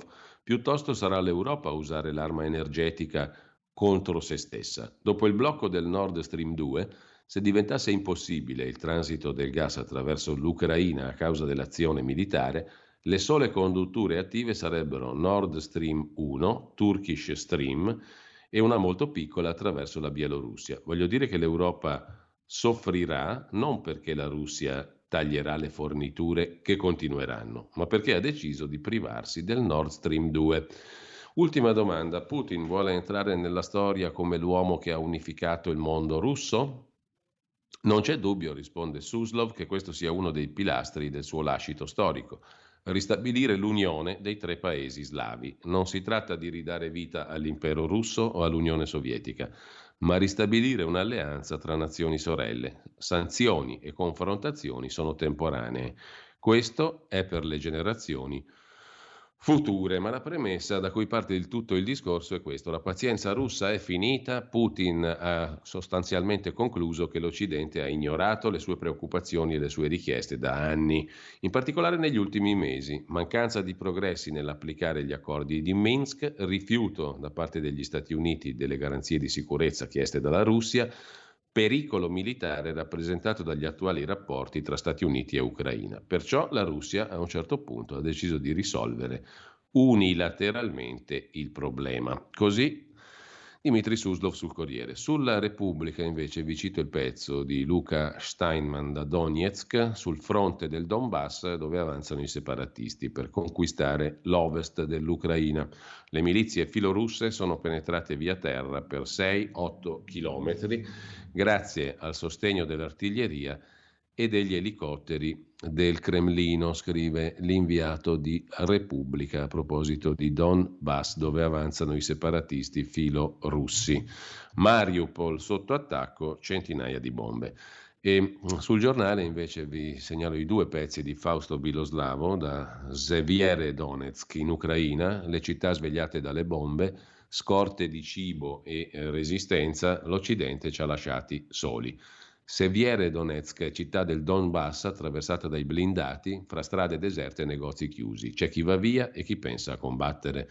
Code ai distributori di benzina e in banca per ritirare il contante. Grande paura, nessuno ci aiuta. I russi attaccano l'Ucraina da poco prima dell'alba per assurdo, a Sieviere Donetsk, nella zona di guerra del Donbass, si respira una calma surreale, racconta Biloslavo, fino a quando il tonfo dell'artiglieria non ci ricorda che è meglio indossare l'elmetto e il giubbotto antiproiettile. Un paio di colpi vicini, altri più lontani. Gli ucraini stanno cercando di rallentare l'avanzata russa che arriva da Lugansk, una delle roccaforti dei separatisti filo-russi. Il conto alla rovescia è iniziato la sera prima. I separatisti appoggiati dai russi sono avanzati in maniera fulminea attraversando il fiume Donetsk, la battaglia più dura a Shkastia, piccolo centro pochi chilometri dopo il fiume, pesantemente bombardato dai russi. Segue l'analisi sul giornale di Angelo Allegri, dai genocidi alle guerre di classe, la terra del sangue è diventata Ucraina. La storia ha reso questa regione il macabro cimitero dell'Europa, milioni di morti tra ebrei, anti-bolscevichi e minoranze etniche. Mai nessun luogo ha visto tanti morti. Quelle ucraine occupate dai soldati russi sono le terre del sangue, di cui parla lo storico Timothy Snyder, un lungo corridoio tra Mosca e Berlino che il capriccio della storia ha fatto diventare un cimitero d'Europa. Il genocidio di un popolo, quello ebraico, l'annientamento di una classe sociale, i contadini ucraini anti-bolscevichi, le persecuzioni dei nemici politici. Solo in 12 anni, tra il 33 e il 45, le vittime censite sono state 14 milioni. Di questa tragedia immane l'Ucraina ha sostenuto molta parte del peso e la parola genocidio è nata proprio in Ucraina. Oggi suona ipocrita che a pronunciarla sia Putin, che ha detto di voler proteggere dal genocidio le popolazioni russofone del Donbass.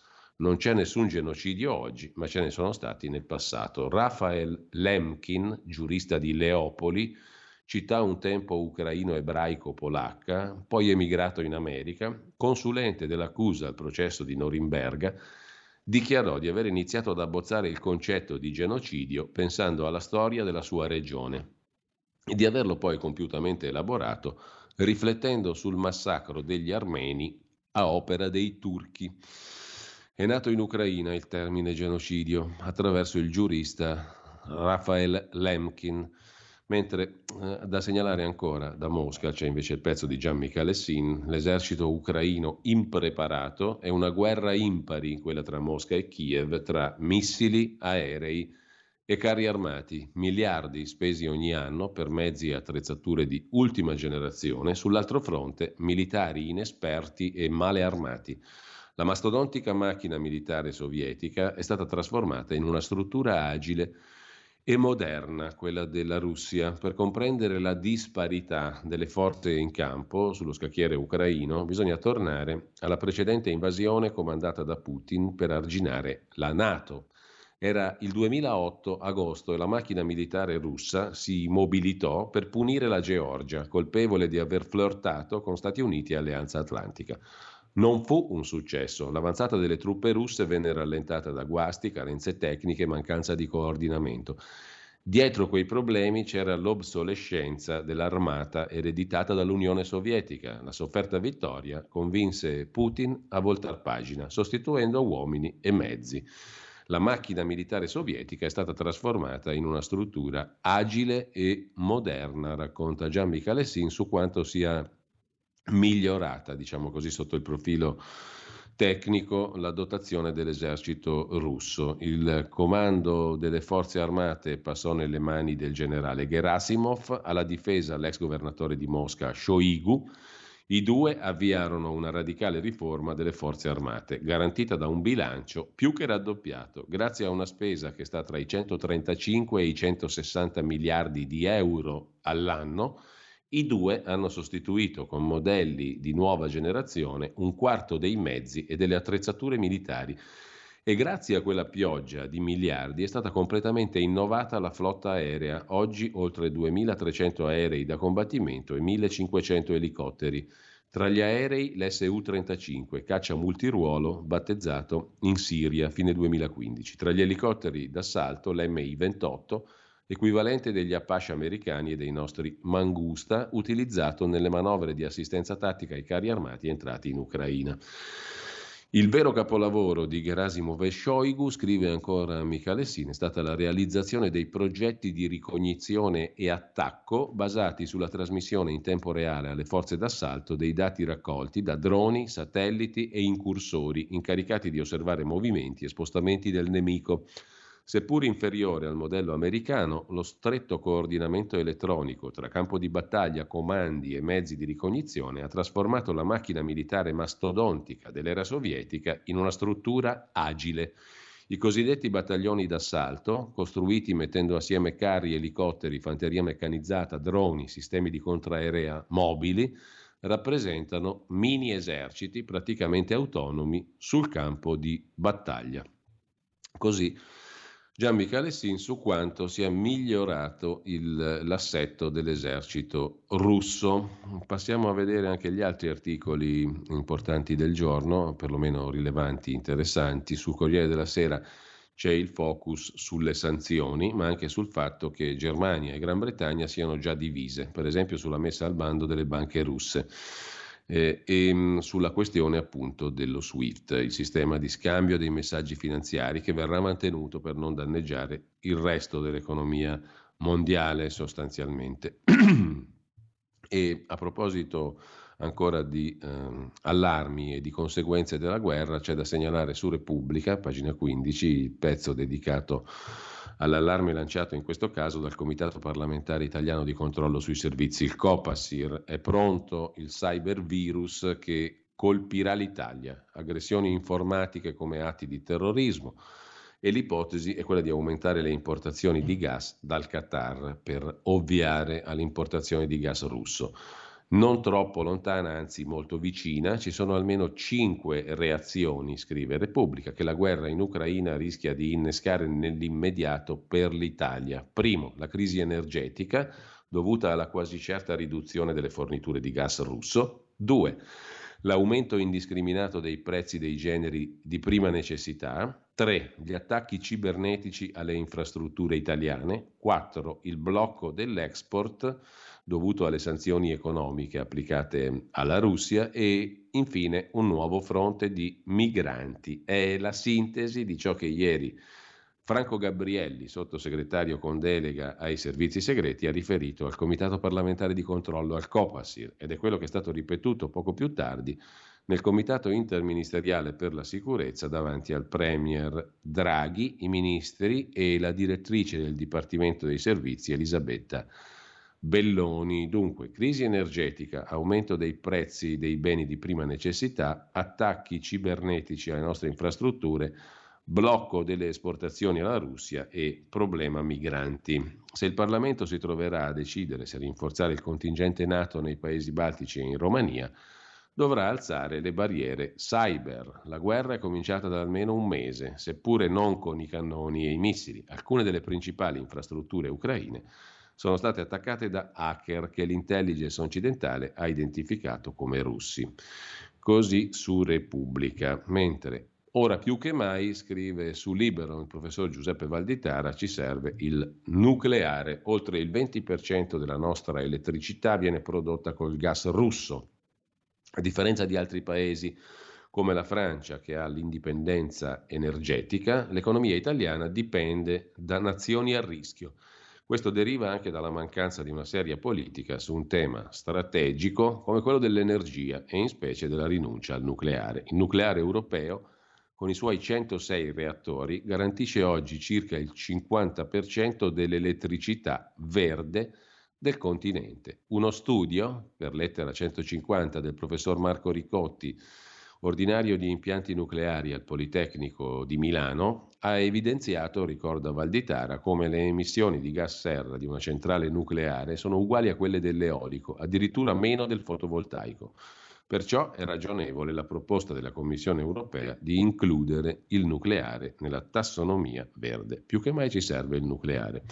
A proposito di energia, poi ci fermiamo un attimo, anzi ci fermiamo subito, facciamo una piccola pausa musicale e poi proseguiamo nella nostra rassegna stampa di oggi, molto, molto densa. Ci risentiamo tra poco.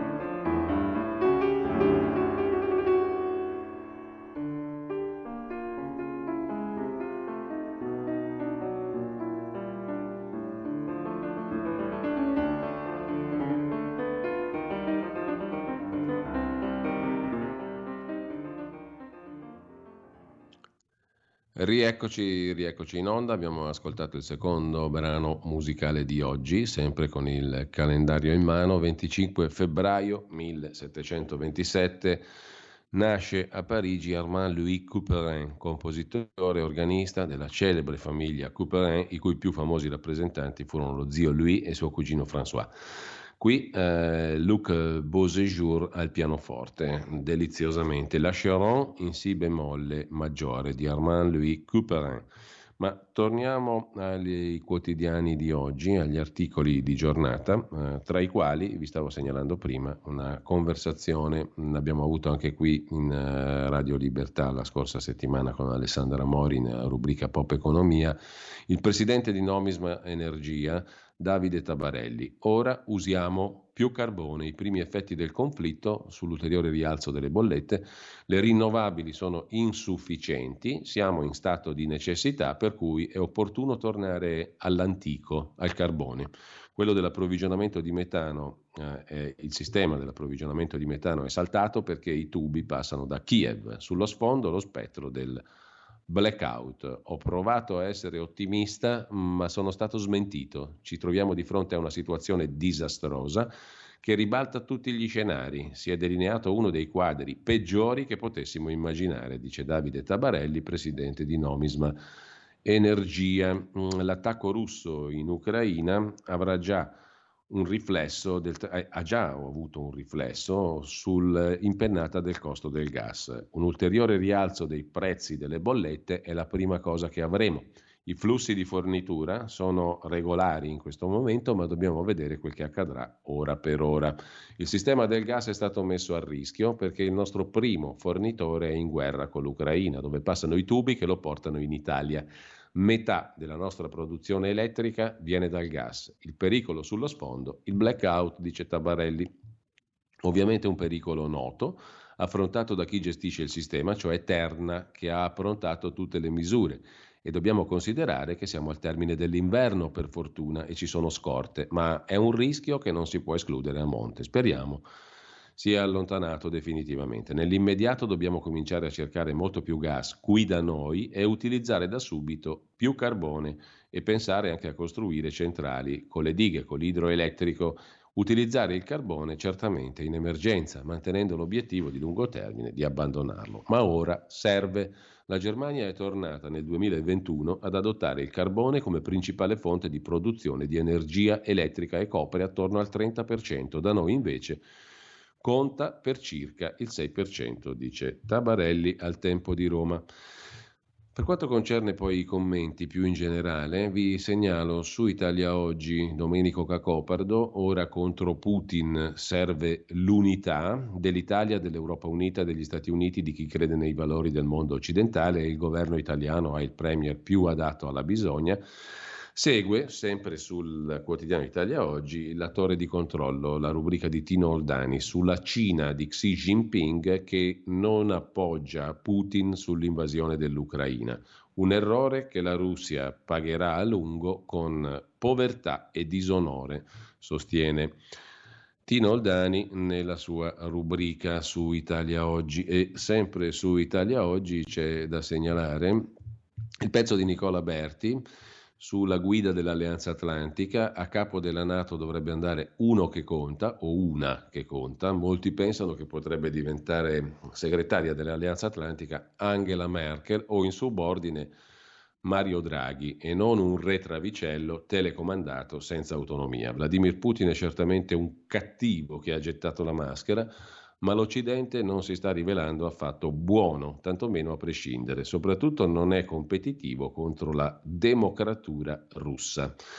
Mentre commenta anche Pierluigi Magnaschi i fatti di Ucraina, eh, che mh, era probabile, o meglio Putin si attendeva che l'Ucraina potesse entrare eh, a breve nella Nato e nella orbita dell'Unione Europea. L'operazione di questo genere avrebbe reso inattaccabile l'Ucraina da parte della Russia, rendendo militarmente impossibile un'invasione come quella attuale, perché in base all'articolo 5 dell'Alleanza Atlantica, se un paese aderente alla Nato viene aggredito da un paese terzo, quest'ultimo viene immediatamente aggredito da tutti i paesi della Nato assieme. Quindi l'entrata ovviamente dell'Ucraina nella Nato avrebbe fatto scattare l'articolo 5 del Trattato dell'Alleanza Atlantica.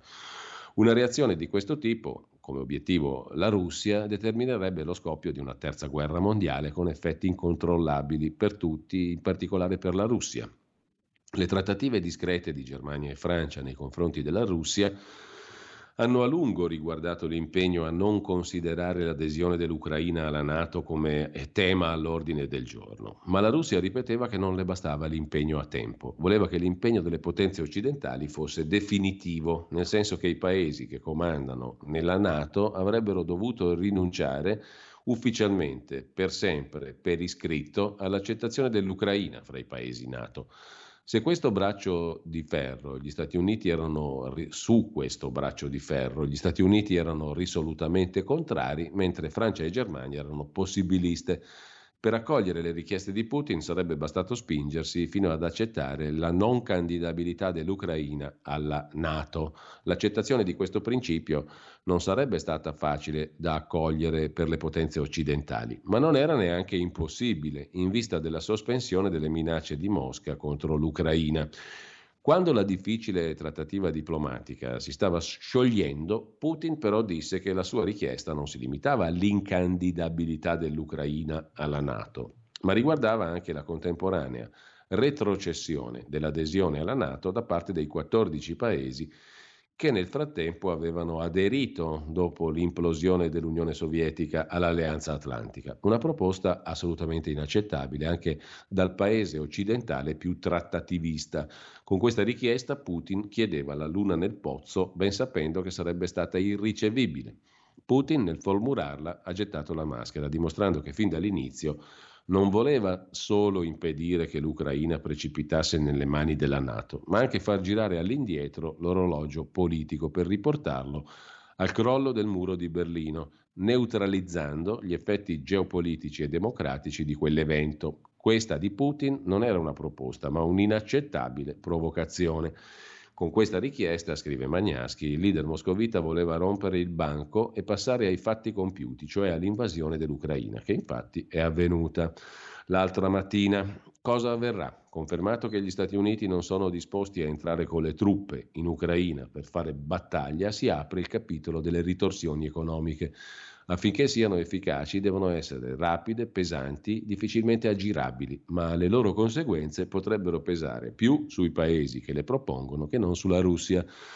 E poi le sanzioni, osserva ancora Magnaschi, sarebbero molto più leggere nei confronti degli Stati Uniti che non rispetto ai paesi europei, anche perché questi ultimi dispongono di un'economia molto più integrata con Mosca, per cui subirebbero l'effetto boomerang.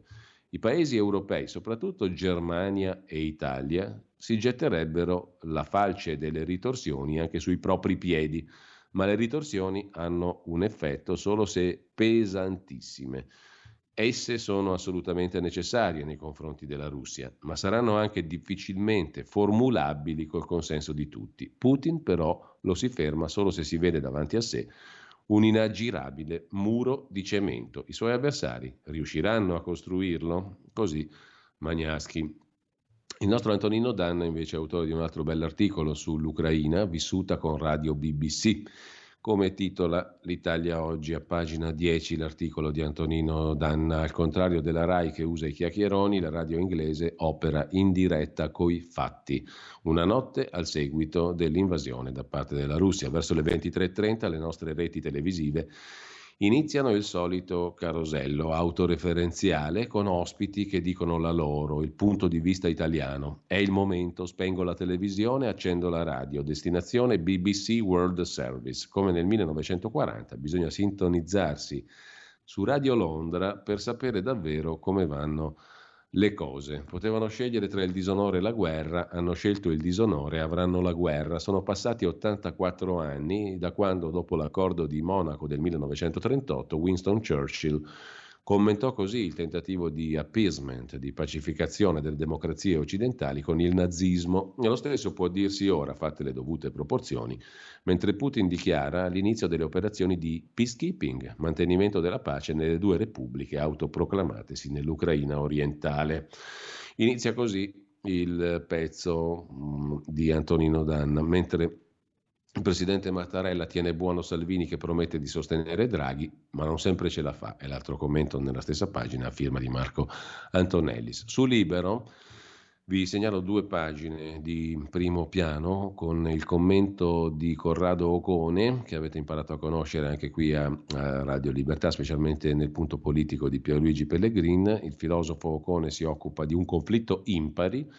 In guerra vincono i dittatori perché le democrazie devono fare i conti con l'opinione pubblica e con il dissenso. I tiranni agiscono senza opposizione. È un grande vantaggio in battaglia, ma alla lunga L'opinione pubblica ha avuto un peso enorme durante la guerra in Vietnam, ricorda Ocone, è stato decisiva per il ritiro delle truppe dall'Afghanistan. Peserà anche in questa circostanza. Antonio Soci invece si occupa di recuperare anche una profezia, quella di Alexander Solzhenitsyn, che reputava un errore stringere Mosca in un angolo. L'errore degli Stati Uniti è stato quello di cercare di stravincere. E poi c'è il pezzo di Vito Punzi, dai Sudeti al Donbass, il flop della democrazia, della diplomazia, chiedo scusa. C'è un precedente storico che, riguarda, che ricorda la situazione attuale. L'attacco nazista ai Sudeti, la regione boema di lingua tedesca. Anche allora fu la disfatta della diplomazia, delle cancellerie. Mentre vi segnalo anche sul quotidiano nazionale, invece, giorno Nazione Resto del Carlino, l'intervista di Davide Nitrosi a Nikolai Lilin, scrittore di origini russe, vive a Milano, autore del libro Educazione siberiana. È stato una Cassandra, ma nessuno lo ha ascoltato. Non è stato un gesto improvviso, è una decisione a mente fredda, prevedibile da tempo e l'Occidente non ha saputo capire i messaggi che arrivavano dalla Russia, dice Lilin, lo zar è stanco ma rivuole l'impero. L'ambizione è quella di passare alla storia. Vuole uscire di scena Putin dopo aver sanato la ferita della fine dell'Unione Sovietica. Non capisce i giovani che pensano al web e ai diritti. Si rivolge solo a chi tiene in casa il ritratto di Stalin. Perché non abbiamo capito Putin? Secondo Nikolai Lilin, i russi, parlando molto con le metafore, sono asiatici da questo punto di vista e Putin le usa molto. Negli ultimi anni ha fatto capire più volte che vuole uscire dalla scena politica. Putin è ambizioso, è entrato in politica col desiderio di passare alla storia, vuole uscire dalla scena non prima di aver riparato al danno provocato dallo smembramento dell'Unione Sovietica ed è da vent'anni che opera per questo. Gli mancava l'Ucraina, ha fatto accordi con le repubbliche asiatiche ex sovietiche, è intervenuto in Caucaso, in Cecenia, nel Dagestan.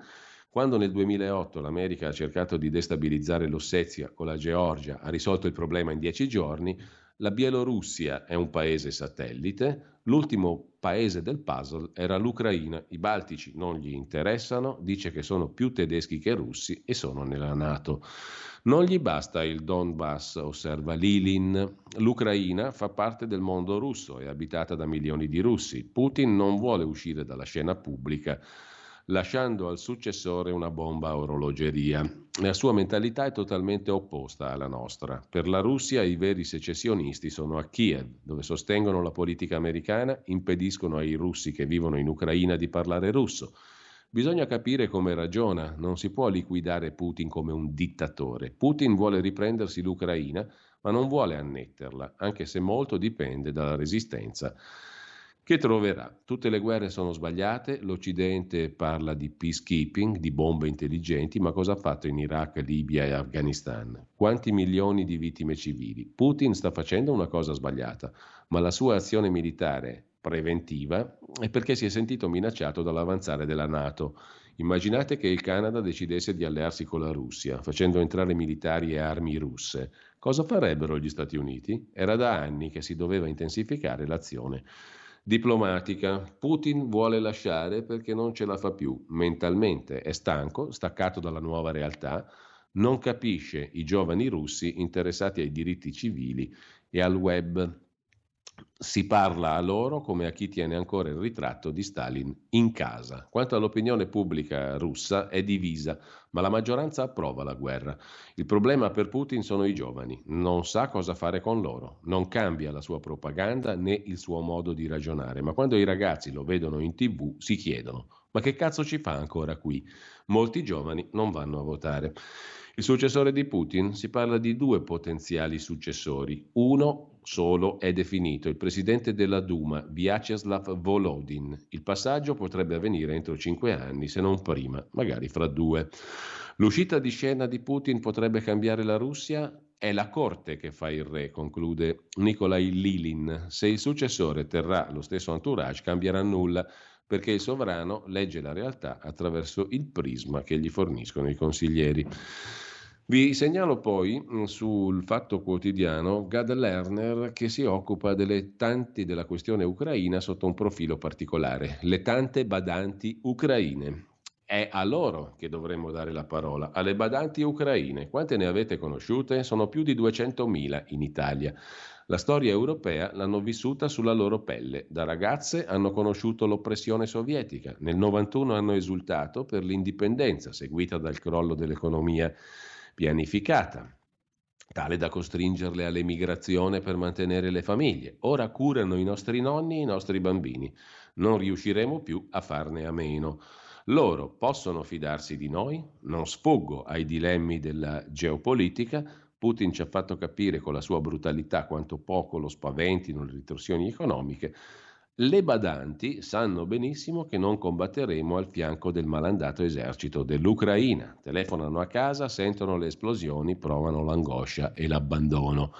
Così Gad Lerner sul Fatto Quotidiano. Cambiando argomento invece, c'è da segnalare la questione del vaccino agli ultra cinquantenni e del sì della Camera al decreto Green Pass che obbliga gli ultra cinquantenni a vaccinarsi ma la Lega ha votato a favore della fiducia posta dal governo, ma si è astenuta sul voto finale, come aveva fatto in commissione, ma fa rumore nell'aula di Montecitorio un nuovo ordine del giorno per archiviare il Green Pass il 31 marzo. Presentato dalla Lega ha avuto parere contrario dal governo, non è passato, ma si è spaccata la maggioranza. A favore hanno votato in 139 cioè Lega, Fratelli d'Italia e Alternativa ai fuoriusciti dai 5 Stelle. Forza Italia si è astenuta, voto contrario da parte di 5 Stelle, PD, Leu, Italia Viva e Forze Minori. Alla fine il passaggio alla Camera del decreto si è chiuso con 189 voti favorevoli, 44 contrari, 57 astenuti. Ora l'iter prosegue con l'esame del Senato che dovrà votare entro l'8 marzo. Clima acceso, esponenti della maggioranza hanno chiesto di interrompere l'ostruzionismo delle opposizioni per lasciare spazio alle comunicazioni sulla crisi ucraina. A rompere il fronte dentro la maggioranza l'ordine del giorno leghista. I deputati hanno provato a forzare la mano con un impegno a non prorogare ulteriormente lo stato d'emergenza. Prima del voto il firmatario Massimiliano Panizzutta ha spiegato di non accettare la riformulazione del governo e di mantenere la posizione della Lega. Non è uno sgambetto, siamo sempre stati fedeli ma non saremo schiavi delle incongruenze. Alla fine sostanzialmente il nuovo ordine del giorno non è passato, ma sentiremo tra poco nel qui Parlamento Paolo Tiramani sulla fine dell'emergenza il 31 marzo in aula ieri proprio. Intanto, sempre dal Corriere della Sera, c'è da segnalare l'intervista al ministro leghista del turismo Massimo Garavaglia. Con le riaperture il nostro turismo torna competitivo, sono possibili altri aiuti valuteremo gli effetti della guerra in Ucraina. Le prenotazioni per la Pasqua, dopo l'annuncio dell'allentamento delle restrizioni, abbiamo avuto segnali molto positivi, dice eh, il ministro Garavaglia. Sulla verità invece vi segnalo il pezzo di Carlo Cambi sulla tempesta economica in Italia, blocchi continui dei tiri in autostrada Adesso a rischio anche gli allevamenti. Il caro gasolio agita l'autotrasporto. Oggi a Bari Maxi protesta, ma i prezzi colpiscono anche i mangimi. Per la Coldiretti è allarme. E mh, mm, sempre rimanendo invece al tema di politica interna, c'è da segnalare la questione dell'autonomia regionale, il pressing del nord, il vertice fra Salvini, Zaia e Fontana, ieri con la ministra Gelmini, per avanzare una proposta al governo. Eh, obiettivo quello appunto di proporre a Draghi qualcosa in tema di autonomie. L'ipotesi di lavoro è una legge quadro che approvata dal Parlamento sarà la cornice in cui ciascuna regione poi costruirà la propria ricetta per l'autonomia chiedendo nuove competenze tra le 23 materie possibili elencate dalla Costituzione, sulla base delle quali dovrebbero essere assegnate anche risorse corrispondenti. Ieri si sono incontrati la ministra agli affari regionali Gelmini, segretario leghista Salvini, il governatore del Veneto Zaia, scrive il Corriere della Sera. Poi vedremo che cosa prenderà corpo. Mentre su Luca Zaia vi segnalo una lunga intervista sul 7, il settimanale del Corriere della Sera. Noi veneti nei film eravamo solo storditi o cameriere ingenuote, dice Zaia, che viene da una famiglia povera, cominciato a lavorare da bambino, passava l'estate nell'officina del papà e lui mi pagava, dice Zaia, poi è arrivata la politica. Da ragazzo ho organizzato un baccanale in discoteca, ho visto che funzionava, quei soldi mi servivano. Per l'università ho fatto un comizio in Brasile in dialetto veneto, lì ci sono tantissimi emigrati e mangiano la minestra versandoci dentro il vino. Mia madre viveva con dieci fratelli, in mezzo alla tavola un solo pollo che doveva bastare per tutti, dice Zaia nell'intervista al settimanale 7. Abbiamo profonde radici cattoliche, il bigottismo non c'entra. Ho fatto il chierichetto fino a 14 anni, mi annoiavo, ma ho resistito. Così Luca Zaia su 7 del Corriere della Sera. Con questo direi che abbiamo finito la nostra rassegna stampa, c'è il problema dell'automotive, la transizione ecologica è un bel problema per la componentistica auto sulla stampa di Torino.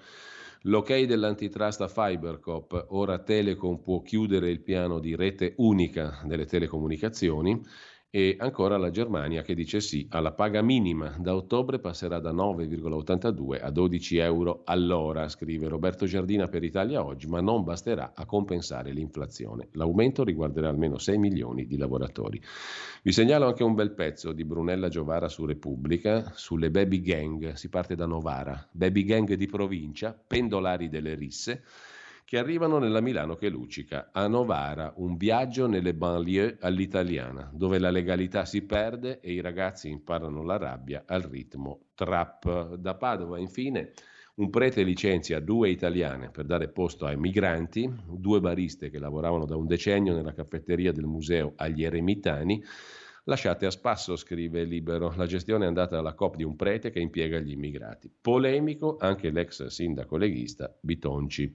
Con questo veramente ci salutiamo, poi con voi ci sarà la bomba umana con Francesco Borgonovo dalle 9.30 alle 10.30 e Zoom per tornare sui fatti di attualità con Antonino Danna fino alle 12. Il punto politico del pomeriggio, anche quello è pieno di ospiti interessanti e il viaggio tra i territori e la musica con Sammy Varin dalle 13 alle 15. Buon ascolto a tutti, buona mattinata da Giulio Cainarca. Qui Parlamento. Grazie, ho chiesto di parlare il deputato Paolo Tiramani, ne ha facoltà. Prego lei la parola, deputato Tiramani. Grazie Presidente, onorevoli colleghi, siamo qui oggi a discutere l'ennesimo conversione di decreto Covid, anche settimana scorsa ne abbiamo provato uno.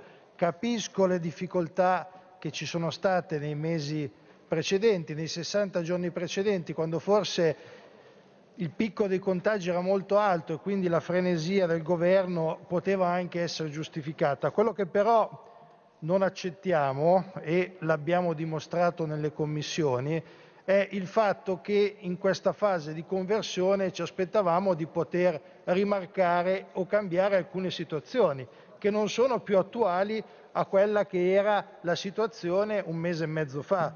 Abbiamo proposto alcune cose e ci sono state bocciate e con a colpi di decreti di fiducia oggi continuiamo a omologare queste situazioni. Il Parlamento deve riprendere la propria centralità. Noi non siamo passacarte, siamo dei componenti di un Parlamento democraticamente eletto, non ci stiamo a fare i passacarte di speranza. Questo deve essere ben chiaro a tutti.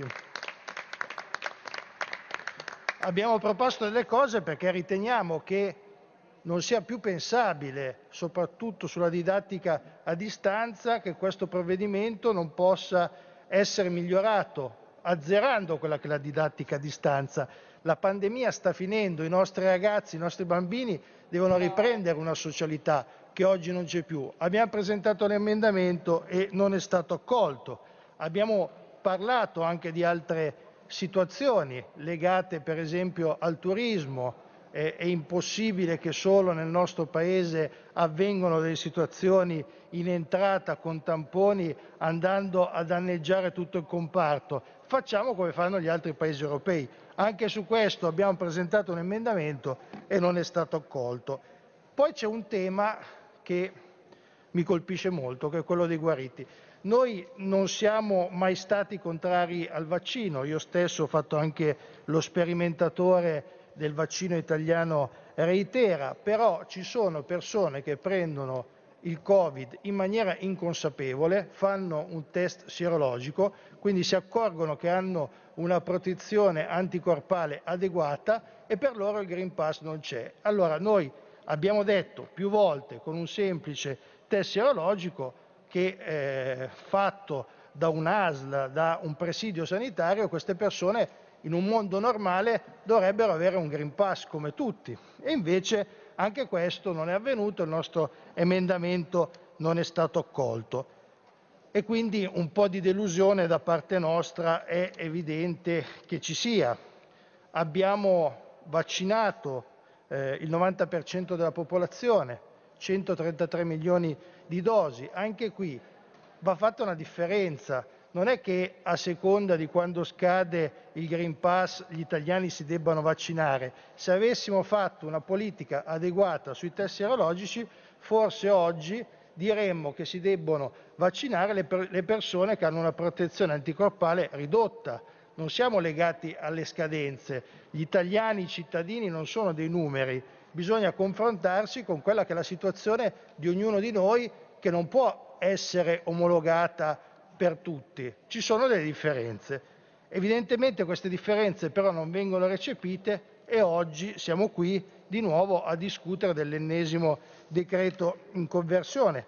Abbiamo anche proposto l'abolizione del Green Pass entro eh, il 31 marzo perché se finisce uno stato di emergenza, secondo noi non è logico che debba continuare ad esserci questo strumento che evidentemente è discriminatorio per i tanti cittadini italiani, per i tanti lavoratori che oggi non possono andare a lavorare e hanno lo stipendio sospeso. Qui Parlamento. Avete ascoltato la rassegna stampa.